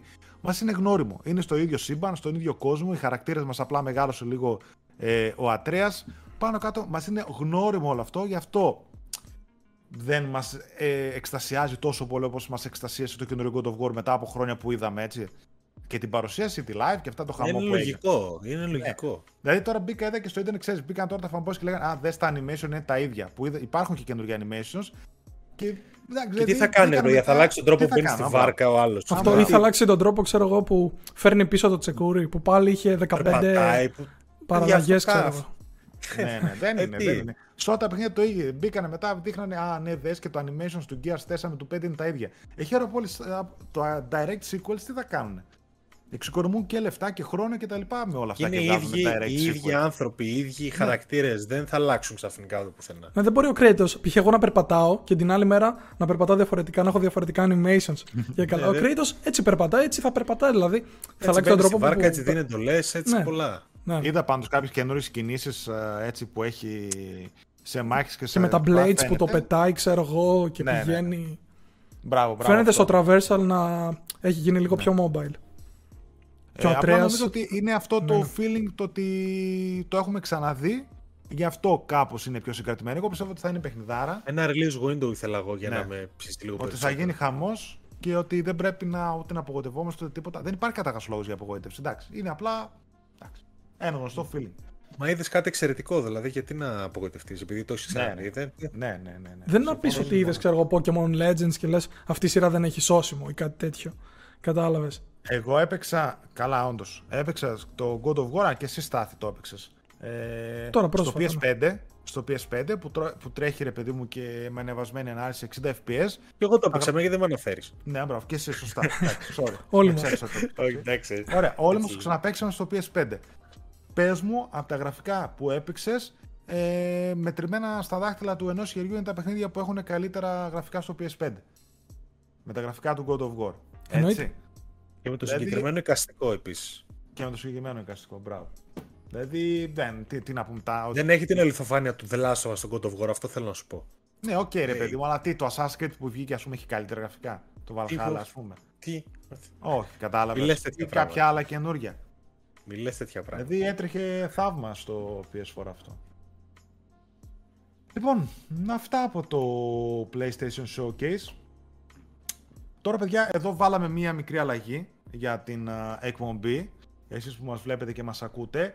Επειδή πολλές φορές τρώγαμε τζάβα χρόνο με κάποιες ειδισούλες οι οποίες δεν είναι και ιδιαίτερες ή δεν αξίζουν ιδιαίτερη ενασχόληση μαζί τους, είπαμε να βάλουμε μία κατηγορία Quick News όπου θα λέμε τις, α, κάποιους τίτλους ειδήσεων μόνο, χωρίς ιδιαίτερο σχολιασμό, ώστε και να σας ενημερώνουμε και εμείς να γλιτώνουμε χρόνο ε, από την εκπομπή και να μην κουράζουμε. Οπότε πάω στα Quick News. Δωρεάν η αναβάθμιση από PS4 σε PS5 για το Horizon Forbidden West. Η Sony έκανε γνωστό πως τελικά αναβάθμιση για το PS5 όλων των σχετικών εκδόσεων θα διατίθεται χωρίς επιπλέον κόστος έτσι, μετά το feedback που πήραν από το Eden, το αρνητικό feedback και περαιτέρω διευκρίνηση εδώ, ε, ότι τα God of War και Gran Turismo θα χρεώσουν 10 ευρώ την αναβάθμιση. Και όλα τα επερχόμενα. Και όλα τα αποκλειστικά. επερχόμενα τυχόν cross-gen παιχνίδια που θα βγουν. Παράλληλα είχαν αποκαλυφθεί οι συλλεκτικές εκδόσεις του Horizon Forbidden West, η Digital Deluxe Edition με διάφορα έτσι, καλούδια digital artbook, soundtrack κτλ. Η Special Edition, η οποία έχει ανέβει και στο Market 24 για προπαραγγελία, αν θέλετε, και με δωρεάν μεταφορικά. 90 ευρώ για PS4 και PS5 και με Steelbook. Η Collector's Editions που έχει μέσα και φιγουρίνη μικρό της Aloy και ένα μεγάλο άγαλμα από τον... Πώς το λένε αυτό το ρομπότερ εσύ; Tremor Task. Tremor Task. Okay. Συν όλα τα καλογιά των προηγούμενων εκδόσεων και η Regala Edition που συν των άλλων έχει μέσα και κάποια art prints και κάποια έτσι άλλα μικρά ακόμα. Canvas Map βλέπω έχει. Replica Sunwing και Cross Rider Machine. Physical Strike Pieces. Χαμός. Γίνεται εδώ πέρα. Άμα έρθουν κάποιες από αυτές στην Ελλάδα θα σας ενημερώσουμε αλλά είμαι σίγουρος ότι θα εξαφανιστούν γρήγορα. Για το PS Plus μια ενημέρωση. Το Hitman 2 μπορείτε να το παίξετε σε 4K 60 και υποστήριξη DualSense στο PlayStation 5. Αυτό γίνεται κατεβάζοντας δωρεάν το Hitman 3 Starter Pack και μετά προσθέτετε ε, το Hitman 2 και μέσω αυτού το παίζετε με την καινούργια μηχανή γραφικών 4K60 συν DualSense. Υπάρχει στο site για όποιον ενδιαφέρεται το, το άρθρο με βιντεάκι επεξηγηματικό από κάτω, οπότε πηγαίνετε δείτε το και κάντε το να το παίξετε. Και το ίδιο ισχύει και με το 1, έτσι. Ναι. Βασικά εννοώ ότι μπορείς να παίξεις και το 1 στο ίδιο Στη πακέτο. μηχανή του 3, ναι. Με τη μηχανή, ναι. Η ημερομηνία κυκλοφορίας. Η ημερομηνία κυκλοφορίας για το Crisis Remastered Trilogy. Τα τρία πρωτότυπα Crisis αναβαθμισμένο τεχνικό και οπτικό τομέα. Φτάνουν στις κονσόλες 15 Οκτωβρίου. Όσοι τα παίξετε μέσω backwards compatibility στο PS5 θα μπορείτε να τα παίξετε σε 4K60.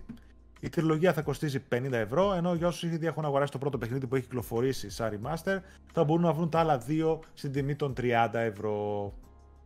Και τελευταίο quick news, πολύ χάρηκα για αυτό. Disco Elysium The Final Cut, ημερομηνία κυκλοφορίας για τη retail έκδοση. Disco Elysium έχει κυκλοφορήσει για PS4 και PS5 εδώ και 6 μήνες, έχουμε γράψει και review ο Alex στο site. 9 Νοεμβρίου θα κυκλοφορήσει retail στα καταστήματα στην τιμή των 40 ευρώ. Πολύ ωραίο πακετάκι, θα περιλαμβάνει επιπλέον ένα πόστερ και ένα ψηφιακό artbook.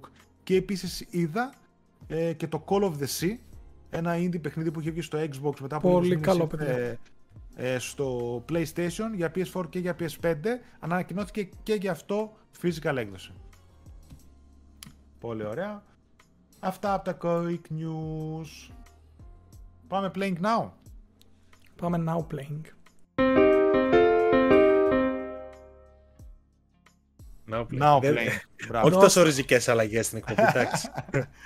ναι, συνήθως παιδιά κάπως έτσι θα πάει η δομή. Δηλαδή θα έχουμε τα news που θα λέμε και θα σχολιάζουμε. Θα έχουμε τα quick news που θα λέμε περισσότερο σε τίτλους. Θα έχουμε την αντιπέρα όχθη όπου θα έχουμε επιλεγμένες σημαντικές ειδήσεις από το Xbox και το Switch που τις μεγαλύτερες, έτσι, τις σημαντικές, δεν θα αναλώνουμε σε μικρότερες ε, και μετά θα πηγαίνουμε στο Now Playing και ίσως το σκεφτόμαστε να προσθεθεί και μία άλλη στο τέλος ή να το βάλουμε να αλλάξει, θα το δούμε μέσα στον Οκτώβρη. Ποιος θέλει να ξεκινήσει; Ε, Ας ξεκινήσω εγώ. εγώ. Α, Ξεκινάω εγώ. Γιατί είμαι καινούριο εδώ. Άντε, καινούριος. Λοιπόν, ε, εγώ αυτή τη στιγμή ασχολούμαι με ένα παιχνίδι και ένα ακόμη μόλις το τελείωσα αυτό που ασχολούμαι και θα πω ελάχιστα πράγματα για να μην κουράσω γιατί θα τα πούμε και στην επόμενη εκπομπή είναι το Life is Strange True Colors ε, στο οποίο έπαιξα το πρώτο επεισόδιο είμαι ακριβώς στην τελευταία σκηνή, δεν το έχω τελειώσει αλλά είμαι στο τέλος του.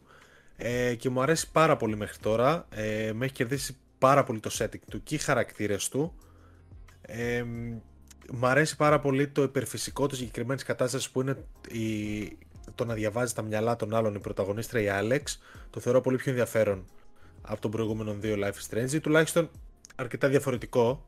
Ε, γενικά, εντάξει, το παιχνίδι είναι καινούριο, δεν το έχουν παίξει πολύ. Η ιστορία είναι μια κοπέλα που αφεύγει, αφήνει την πόλη πίσω της και πηγαίνει σε ένα μικρό οικισμό να ζήσει με τον αδερφό της. Ε, κοπέλα εννοώ στην ηλικία μας, 20 έτσι, 25 ξέρω εγώ, όχι μικρή. Ε, έχει κάποια τεχνικά προβλήματα στο frame rate, ειδικά όταν ενεργοποιείται το ray tracing. Το οποίο ray tracing να πω την αλήθεια δεν καταλαβαίνω κιόλας με αυτά τα γραφικά. Δηλαδή, εντάξει, είναι και το, το στυλ τους τέτοιο που είναι δύσκολο να πιάσεις πολλά. Αν το απενεργοποιείται αυτό, ναι, βελτιώνεται ναι, το πράγμα.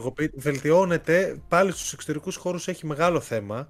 Δηλαδή πάλι πέφτει αρκετά. Θεωρώ ότι ζητάει πάτσα απεγνωσμένα το παιχνίδι. Ε, αδικαιολόγητο Όχι... για τέτοια γραφικά έτσι να, ναι, και... είναι 60. Δεν είναι unplayable, αλλά δεν βλέπω λόγο. Δηλαδή τώρα που συνηθίσαμε στα 60, Αυτό κάπου ναι. φαίνεται πολύ στο μάτι αλλά είναι πολύ ωραίο, δηλαδή έχει πάλι πολύ ωραίο soundtrack κλασικά από την αρχή του, τις πολύ ήρεμες στιγμές του και τις πιο δυνατές, γνωρίζω χαρακτήρες πολύ καλά. Είναι μικρός οικισμός. Πάλι θα τους μάθουμε όλους έναν έναν.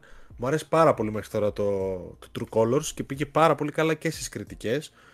Ε, review θα γράψω, θα μιλήσω σε επόμενη εκπομπή και θα γράψω το review προφανώς. Οπότε θα έχω πλήρη εικόνα. Ε, θα δούμε. Αν το πάει. Δηλαδή, η αρχή του μου αρέσει πολύ περισσότερο από την αρχή των προηγούμενων δύο Life Strange. Μένει να δούμε. Ε, και το παιχνίδι που τελείωσα και θα ανέβει αύριο, αύριο μέσα Σαββατοκύριακο. Το review του είναι, δηλαδή μπορεί να το βλέπετε ήδη, είναι το The Medium. Ε, που είχε κυκλοφορήσει το Γενάρη σε Xbox και PC και τώρα ήρθε στο PS5. Το οποίο The Medium, πολλοί λένε ότι θυμίζει Silent Hill. Εγώ λέω ότι δεν θυμίζει τόσο Silent Hill, κυρίως γιατί Μαζί σου. Έχει, έχει μια ίδια σκηνοθετική προσέγγιση, ok, αλλά αφενός δεν είναι τρομακτικό, δεν, εγώ δεν τρόμαξα καθόλου παίζοντάς το. Ε, δεν έχει μάχη, δεν έχει το ίδιο feeling γενικότερα. Ε, έχει κάποια κοινά στοιχεία τα οποία όμως δεν θεωρώ ότι αντισταθμίζουν τα υπόλοιπα. Όπως και να έχει, είναι μια πολύ ενδιαφέρουσα ιστορία μυστηρίου. Αξίζει full για το concept των δύο κόσμων ε, που παίζεται παράλληλα και στον έναν και στον άλλον. Με την ίδια, κάνει, κάνει την ίδια κίνηση ουσιαστικά. Έχει κάποιους ωραίους γρήφου, αλλά και αυτή είναι πολύ εύκολη. Δηλαδή δεν κόλλησα καθόλου στις 5-6 ώρες που πήγα το The Medium. Ε, αλλά η ιστορία του είναι ωραία. Η ατμόσφαιρα του είναι ωραία. Ε, έχει ένα old school vibe, αλλά όχι πεπαλαιωμένο, απλά old school. Θεωρώ ότι αξίζει να το δείτε. Ε, το DualSense δεν κάνει τη διαφορά που θα ήθελα να κάνει ή που έλεγαν ότι θα κάνει. Δηλαδή, έχει κάποια στιγμές, αλλά γενικά δεν, μη φανταστείτε. Αλλά είναι ωραίο το The Medium. Δηλαδή, όποιος ψάχνει έτσι για χοροράκια που δεν είναι αριστουργήματα, αλλά είναι ωραία παιχνίδια με ωραία στιβαρά σενάρια, το The Medium θα το αρέσει. Τώρα, απ' την άλλη, αν το έχετε παίξει ήδη σε Xbox PC, δεν υπάρχει κανένας λόγος να το ξαναπάρετε στο PS5. Ε, πραγματικά κανένας λόγος. Αν το παίζετε πρώτη φορά, ρίξτε του μια ματιά γιατί έχει γίνει ωραία δουλειά από την Blobber Team και απλά δεν είναι ακόμα για μένα το βήμα παραπάνω που χρειάζεται το στούντιο ε, απεγνωσμένα. Δηλαδή θεωρώ ότι σε όλα τα παιχνίδια μένει κάπου σε παιχνίδια του 7-7,5 για μένα ανεβαίνει λίγο παραπάνω το observer αλλά δεν κάνει το βήμα. Δεν γίνεται, πρωτοπο... δεν πρωτοπορεί με κάποιον τρόπο. Παίρνει έτοιμα πράγματα και τα χρησιμοποιεί καλά, αξιόλογα, αλλά λίγο ερασιτεχνικά, λίγο indie. Πολύ indie η προσέγγιση της. Τέλος πάντων. Αυτά από μένα, να μην μείνω άλλο στο The Medium γιατί θα ανέβει και review. Παίξτε το. Και περιμένω αν το έχετε παίξει κάποιοι να μου πείτε, ξέρω εγώ αν το έχετε παίξει στο Xbox, να μου πείτε τη γνώμη σας γιατί σε όλη τη διάρκεια του παιχνιδιού αμφιταλαντευόμουν λίγο μεταξύ του πόσο καλό είναι στην πραγματικότητα. Γιατί θεωρούσα ότι αν τέτοιο παιχνίδι σαν να το έχω ξαναπέξει. Αλλά το σενάριο ότι είναι ωραίο. Στάθη δεν ξέρω, το έχεις παίξει έτσι δεν είναι; Το έχω παίξει, μπορώ να πω ότι. OK. Okay. Δεν είναι ένα ευχάριστο παιχνίδι ιδιαίτερα να... όσο αφορά το παίξιμό του. Αλλά η ιστορία του έχει ένα άλφα ενδιαφέρον. Οι γρίφοι του έχουν ένα άλφα ενδιαφέρον εφόσον η πρωταγωνίστρια η Marianne δεν σου τους έκανε spoil. Δεν σου έλεγε. Α, αυτό. Δηλαδή αυτό μου την έσπασε εμένα αρκετά. Μιλάει πολύ. Μιλάει, πολύ, δηλαδή. Πολύ. μάλλον πρέπει να πάω στη δεξιά πόρτα ή κάτι τέτοια. Ε, η κορύφωσή του ήταν ε, από τα δυνατότερα του σημεία που είδαμε και λίγο ναι, περισσότερο, ακούσαμε βασικά και το Yamaoka. Sequel, ε, sequel ε, incoming, έτσι. Ε, ναι, ναι, ναι, το σηκώνει. Και ωραίο τέλος γενικότερα. Ωραίο τέλος. Εμένα μου άρεσε. Αφήνει έτσι λίγο ναι, ναι. τον παίχτη ουσιαστικά να σκεφτεί για το τι ακριβώς έγινε. Αλλά ναι, δεν... είναι αδύναμο γιατί όπως λες και εσύ χρησιμοποιεί πολύ την πολυλογία της πρωταγωνίστριας που μονολογεί ουσιαστικά και τα κλασικά τα documents και τα, και τα ναι. memories. Δηλαδή αφηγηματικά είναι αρκετά αδύναμο. Ενώ έχει ωραία ιστορία, δεν ξέρει πώς ακριβώς να την πει. Αλλά OK, okay, αν είστε εξοικειωμένοι με άλλα παιχνίδια του είδους ή της Bloober, πάνω κάτω το ξέρετε αυτό το, αυτή τη μανιέρα που έχει. Τέλος πάντων. Εντάξει. Αξιόλογο παιχνίδι, δοκιμάστε. Ωραία. Ε, να, συνε... να συνεχίσω εγώ. Ωραία. Και εγώ θα ναι. πω έτσι δύο παιχνιδάκια. Θα ξεκινήσω από το πιο πρόσφατο που ήταν το Psychonauts 2 της Double Fine. Το, το οποίο, okay, το, το έπαιξα, το τερμάτισα γύρω στις 12 ώρες και μπορώ να πω ότι δεν με συγκλώνησε όσο θα ήθελα ίσως. Γιατί είχα ακούσει πολλούς διθύραμβους, μπήκα και με μεγαλύτερες προσδοκίες μέσα. Ε, και, και τα δεν... reviews έχουν πάει ναι. στο Θεό. Θεωρώ λίγο, βασικά σαν platformer, οι ιδέες που έχει ίσως τις έχουμε δει μόνο στο It Takes Two, η ποικιλία των ιδεών αυτών. Ε, τα περιβάλλοντά του, έτσι το οικοστικό του, παρότι δεν είναι τίποτα jaw dropping, είναι πολύ ωραία και έχει έτσι ένα σχεδόν, δεν ξέρω, πολύ δικό του στυλ. Δεν το βλέπεις κάπου αλλού. Ναι. Η ιστορία του, η ιστορία double του είναι... Fine, double fine style είναι αυτό, Ναι, έτσι. double, Team ακριβώς. Team Safer. Ε, Για το Psychonauts 2 η ιστορία του είναι εξαιρετική. Εξετάζει έτσι κάποια θέματα όπως είναι αυτοκτονικές τάσεις, λίγο πιο ψυχική υγεία και άλλα τέτοια που πραγματικά τα κάνει με χειρουργική ακρίβεια. Ε, όπως είπα, το, το platforming του ωραίο με ωραίες ιδέες, αλλά ο χειρισμός του δεν είναι κάτι που θα πεις ότι είναι ακριβία ή βγήκε από κάποιο Μάριο ή κάτι τέτοιο. Είναι λίγο πιο ε, παράξενος, αλλά το συνηθίζεις. Επίσης έχει κάποια ωραία έτσι upgrades, το σύστημα μάχης του ναι μεν καλό, δεν εντυπωσιάζει. Απλά μπορώ να πω ότι πέρασα ωραία. Το collectathon στοιχείο του, οκ, εμένα προσωπικά ποτέ δεν μου άρεσε. Ας πούμε το κατάλαβα και από τα Μάριο που έπαιξα φέτος ότι ίσως και τα platforms και γενικότερα έτσι το να συλλέγεις διάφορα πραγματάκια δεξιά-αριστερά να μην είναι του φόρτε μου. Αλλά ναι, η ιστορία του δηλαδή είναι ένα, το μεγαλύτερο ατού του και ειδικά όσοι έχουν, τε- ό- όσοι έχουν παίξει το Psychonauts 1 θα δουν ωραία πραγματάκια. Τα boss fights είναι εξαιρετικά.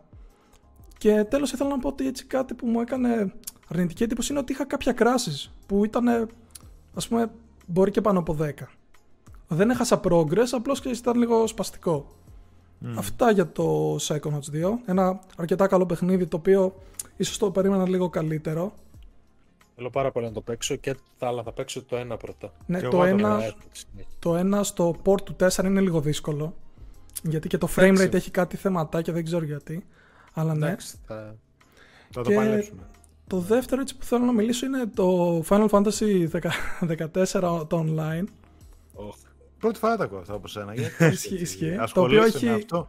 Ουσιαστικά σκεφτείτε το τέσσερα βασικά κεφάλαια για την ιστορία του και τελείωσα το πρώτο, ας πούμε το main, main story, δεν θεωρείται το main story, στις ε, 60 ώρες. Το base game. τέλος Το base πάντων, game, έτσι. ας πούμε, ναι, ξεκινάει λίγο generic, δηλαδή σε ένα ήρωας που πρέπει να σώσεις αυτό το βασίλειο συλλέγοντας κάποιους κρυστάλλους, όπως έχουμε δει από πολλά Final Fantasy. Αλλά εν τέλει γνωρίζεις συγκλονιστικούς χαρακτήρες και το story στο τέλος κορυφώνει αλλά Game of Thrones στα καλύτερά του. Δηλαδή όσοι έχετε δει Red Wedding πάει κατά εκεί και πραγματικά υπάρχει plot twist πάνω στο plot twist ε, τι άλλο; Όσο αφορά τώρα το γραφικό, ε, τα γραφικά του γενικότερα, οκ, δεν είναι, είναι παλιό παιχνίδι, παλιά μηχανή γραφικών. Τη συνηθίζεις εύκολα στο μάτι όμως, γιατί τρέχει και σε 60 FPS. Ε, όσοι έχετε το PS5, έχει μια επιλογή για 2K και 60 FPS. Επομένως τρέχει όμορφα. Το σύστημα μάχης του μου αρέσει αρκετά. Αν και όσοι είστε του πιο action, ίσως να μην το χαρείτε τόσο γιατί είναι λίγο πιο tactical. Έχεις κάποιες συγκεκριμένες επιθέσεις και ας πούμε στην αρχή για πολλά levels μπορεί να είσαι με μόνο μία-δύο επιθέσεις και να πρέπει να, τις, να πατάς αυτές τις επιθέσεις και μετά να βάζεις έτσι κάποιο cooldown από πάνω, επομένως καταντάει λίγο βαρετό. Ε, όσοι θελήσετε να το ξεκινήσετε, να πω ότι τα side quest δεν αξίζουν.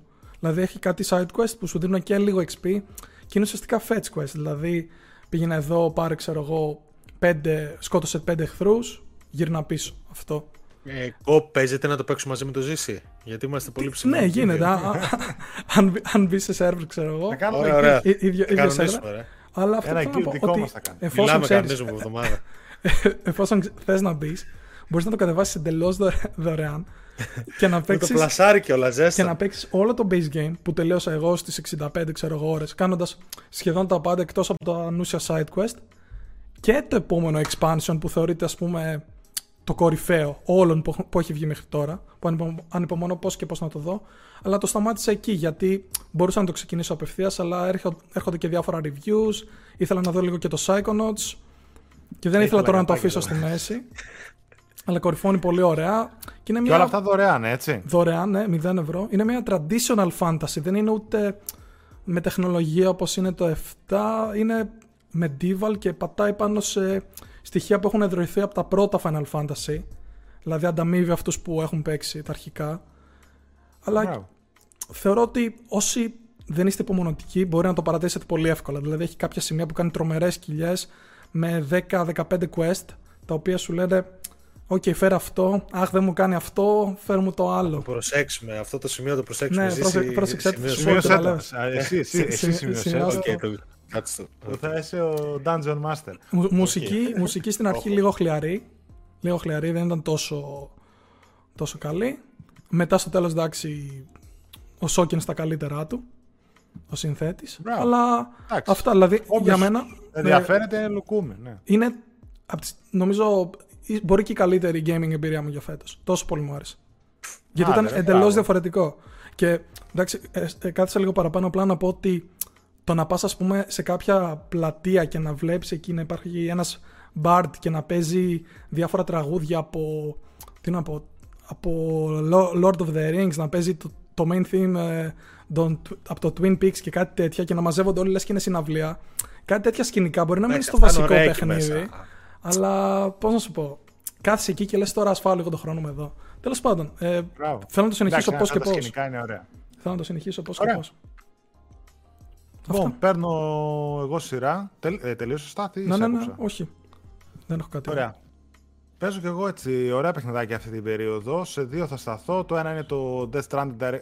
Το ένα που δεν θα σταθώ μάλλον είναι το Death Stranding Director's Cut όπου 23 του μηνός έχει embargo για εντυπώσεις. Τα δύο που έπαιξα και μπορώ να σας μεταφέρω εντυπώσεις ε, είναι και τα δύο πάρα πολύ καλά. Γενικά μου έκανε εντύπωση που είπαμε πολύ ωραία παιχνίδια σε αυτό το Now Playing. Ε, είναι πολύ γεμάτη περίοδος, παιδιά. Και πολύ ναι, καλά ναι, ναι. παιχνιδάκια ψαχτείτε. Τα περισσότερα μπορεί να είναι triple, triple A, αλλά έχει πάρα πολύ ωραία παιχνίδια. Έχει. Ε, αυτά που θα που τα προτείνω ανεπιφύλακτα και έπαιξα αυτή την περίοδο και θα γράψω και review στο site που θα ανέβουν μέσα στις επόμενες μέρες. WRC 10 ε, όσοι είστε λάτρεις των rallies, ε, είτε των semi-arcade, είτε της εξομοίωσης κτλ. είστε εδώ. Έτσι, έτσι δεν υπάρχει κάποια άλλη νέα κυκλοφορία αυτή την περίοδο. Ε, νομίζω ότι είναι το τελευταίο που θα δούμε από το studio και μετά να λαμβάνει Codemasters στο WRC το license. Ή, ή, ή το επόμενο ή το μεθεπόμενο να λαμβάνει Codemasters. Παρ' όλα αυτά, το WRC 10, παιδιά, στο PS5 είναι εξαιρετικό. Ε, τα πήγε πολύ καλά σε reviews και ο δικός μου θα είναι πάρα πολύ καλός. Εγώ που δεν ε, παίζω full racing παιχνίδια ενώ σε επίπεδο εξομοίωση κτλ. Το παίζω και άνετα και περνάω εξαιρετικά μαζί του. Καταρχάς είναι μια πολύ ολοκληρωμένη έκδοση καθώς μέσα έχει και για τα ε, 45-50, όχι, πόσα χρόνια, 75, δεν θυμάμαι. Κάτι. 70, μια παιδική, ξέρω εγώ, ναι. Έχει ράλι Ακρόπολης και, και πολλά άλλα έτσι ιστορικά ράλι όπου τρέχεις μετά αυτοκίνητα εκείνης της εποχής και τα λοιπά. Πολύ ωραίο χτισμένο η καριέρα του, παίζεις events online, μπορείς να παίξεις τα live, ε, δηλαδή κάποιο rally αν γίνεται αυτή την περίοδο να το τρέξεις και εσύ. Τώρα που έχει το Rally Acropolis, ξέρω εγώ, μπορείς να παίξεις και εσύ live το Rally Acropolis. Ε, τα γραφικά του είναι πάρα πολύ ωραία, μεν, αλλά χωράνε πολύ βελτίωση. Δηλαδή πιστεύω ότι ακόμα η cross-gen έκδοση το κρατάει λίγο, δηλαδή στα περιβάλλοντα γύρω και αυτά, όχι ότι τα πολύ βλέπεις. Τα βλέπεις λίγο και δεν μπορείς να ξεφύγεις και πολύ από την πορεία. Άμα φύγεις από το δρόμο, ρε παιδί μου, σε, ξε, σε επαναφέρει μετά, ας πούμε. Αλλά νομίζω ότι εκεί χωράει η βελτίωση. Αλλιώς το αυτοκίνητο κτλ. είναι εξαιρετικά, τα εφέτο εξαιρετικά και φυσικά ειδική μνήμα όπως και πέρσι DualSense. Το μισό παιχνίδι, παιδιά, είναι το DualSense, πραγματικά. Ε, νιώθεις λες και παίζεις σε arcade καμπίνα. Δηλαδή, κόλλησα με το WRC εξαιτίας του DualSense σου μεταφέρει το οτιδήποτε γίνεται στο αυτοκίνητο και γύρω σου μέσα από το DualSense. Δηλαδή, τα πετραδάκια που χτυπάνε στην καμπίνα ακούγονται από τα ηχεία. Το η ρόδα σε τι υλικό πατάει, αν θα είναι βρεγμένο, αν θα είναι άσφαλτο, αν θα είναι με πέτρα, αν θα είναι ε, χιόνι, ξέρω κτλ. Το καταλαβαίνεις από τα haptic feedbacks και από τις σκανδάλες.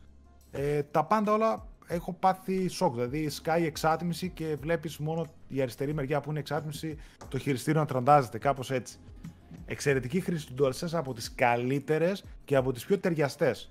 Δηλαδή δεν είναι ούτε ότι κάνει τα πάντα παντού, ξέρω και είναι υπερφλίαρη. Είναι ότι δηλαδή έτσι και εδώ στο Grand Turismo κάτω από αυτό χρήση DualSense θα απογοτευτώ πάρα πολύ.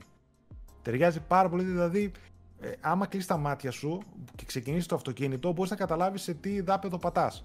Άμα είσαι σε παγωμένο δρόμο, ξέρω εγώ, οι σκανδάλες είναι ελεύθερες. Σαν να γλιστράει το αυτοκίνητο, ρε παιδί μου. Ενώ άμα είσαι σε, σε χιόνι, άμα είσαι σε, σε χώμα, ξέρω εγώ, ή σε άσφαλτο, έχεις άλλη αντίδραση στις σκανδάλες. Δηλαδή καταλαβαίνεις τα πάντα. Πολύ ωραίο. Το προτείνω επιφύλακτα σε όσους σας αρέσουν τα racing και ειδικά τα rally, έτσι. Καρφί πάτε για εκεί. Μετά παίζω το Fist. το οποίο είναι ένα εξαιρετικό παιχνίδι, όπως είδα τα πήγε πολύ καλά στα reviews, αν και είμαι ακόμα σχετικά στην αρχή στο παιχνίδι. Cyberpunk σκηνικό με ζώα πρωταγωνιστές ή τέλος πάντων ανθρωπόμορφα ζώα, στο πω καλύτερα. Είναι ένα Metroidvania τύπου παιχνίδι, όπου εσύ πας αριστερά, δεξιά, πάνω, κάτω, έτσι το χαρακτήρα σου, ελέγχεις εσύ ένα κουνέλι ε, με cyberpunk σκηνικά όπου έχεις ένα μεγάλο arm εδώ πέρα, ένα μεγάλο, μια μεγάλη γροθιά. Καλύτερα δεξιά-αριστερά σκοτώνεις εχθρούς, κινήσεις ξέρεις. Δυνατές, πιο δυνατές, super, πιασίματα και τέτοια.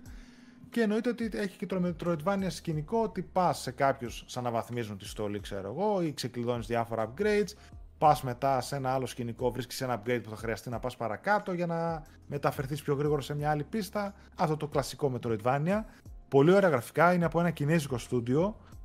Ε, τα γραφικά το ξεπαναλαμβάνω πολύ ωραία, δεν άρεσαν πάρα πολύ για το είδος του.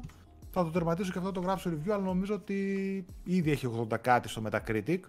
Οπότε ήδη νομίζω ότι έχει κάποιες καλές βάσεις. Πάρα πολλά ένα... παιχνίδια τα πάνε πάρα πολύ ναι, καλά, ναι. ρε παιδιά. Ναι, και το σενάριό του και αυτά, ας πούμε, φαίνεται καλό σε ένα πολιταρχικό καθεστώς. Τους έχουν κάνει στην άκρη κάποια ρομπότ και αυτά, σαν στρατός που είναι. Ωραίο, ωραίο, φαίνεται πολύ ωραίο. Και τεχνικά μου άρεσε πάρα πολύ έτσι τα γραφικά του πώ είναι. Απλά αυτό κοιτάξτε και βρείτε παιχνίδια γιατί αυτή τη στιγμή κυκλοφορούν για όλους και για όλα τα γούστα. Ναι. Και όλα είναι κάτι 80 μετακρίτη και 78, 82, 87, όλα και ας και μην ακούγονται πολύ. Δηλαδή, μην περιμένετε το επόμενο Battlefield. Ναι, Δείτε ναι. λίγο τι παίζει τώρα, είναι πάρα πολλά τα παιχνίδια. Δηλαδή, αν μπορούσα θα είχα. Θα παίζα 10 παιχνίδια ταυτόχρονα αυτή τη στιγμή, πραγματικά. Ναι, ναι. Όχι, εγώ έπαι, μέχρι και άλλα. Το Creed που βγήκε το ένα boxing, ας πούμε, και αυτό είναι πολύ αξιόλογο. Που ίσως να μην το πήρε το μάτι κανενός. Κάνα δυο άλλα της παιχνιδάκια. Έχει, έχει, έχει πράγμα. Αυτά. Φτάσαμε στο τέλος. Φτάσαμε. Αισίω. Ε, τέλος πρώτη εκπομπής; Πέμπτη σεζόν. Πάμε και δυνατά έτσι. Episode 1. Άλλε 40 έμειναν. Πάμε λίγο. λοιπόν, φτάσαμε στο τέλος, παιδιά, της πρώτης εκπομπής. Έτσι, με το δεξί που μπαίνουμε. Ήταν πολύ καλή με το PlayStation Showcase, έτσι, αφορμή να ξεκινήσουμε τη νέα σεζόν. Ευχαριστούμε πάρα πολύ όλους εσάς που μας ακούσατε ή μας είδατε στο YouTube είτε στις podcast υπηρεσίες μας ακούσατε. Ε, θα έρθουν και άλλα πραγματάκια έτσι και στην εκπομπή και στο κανάλι γενικότερα τώρα που θα μπούμε στους ε, κανονικούς μας ρυθμούς και τις επόμενες εβδομάδες και μήνες. Μείνετε μαζί μας, ε, πείτε τους φίλους σας αν σας αρέσει η εκπομπή, μοιραστείτε την, like, shares και τα λοιπά μας βοηθάνε πάρα πολύ να γίνουμε, ε, να μας γνωρίσουν και άλλα παιδιά και να έρθουν στην παρέα μας αν τους αρέσει αυτό που βλέπουν και ακούνε. Αυτά από εμένα. Thank you. Φιλάκια παιδιά, Στάθη, Άλεξ, ωραία ήταν η πρώτη εκπομπή, γεμάτη. Τα λέμε, τα λέμε, τα λέμε, φιλάκια. Ciao, ciao.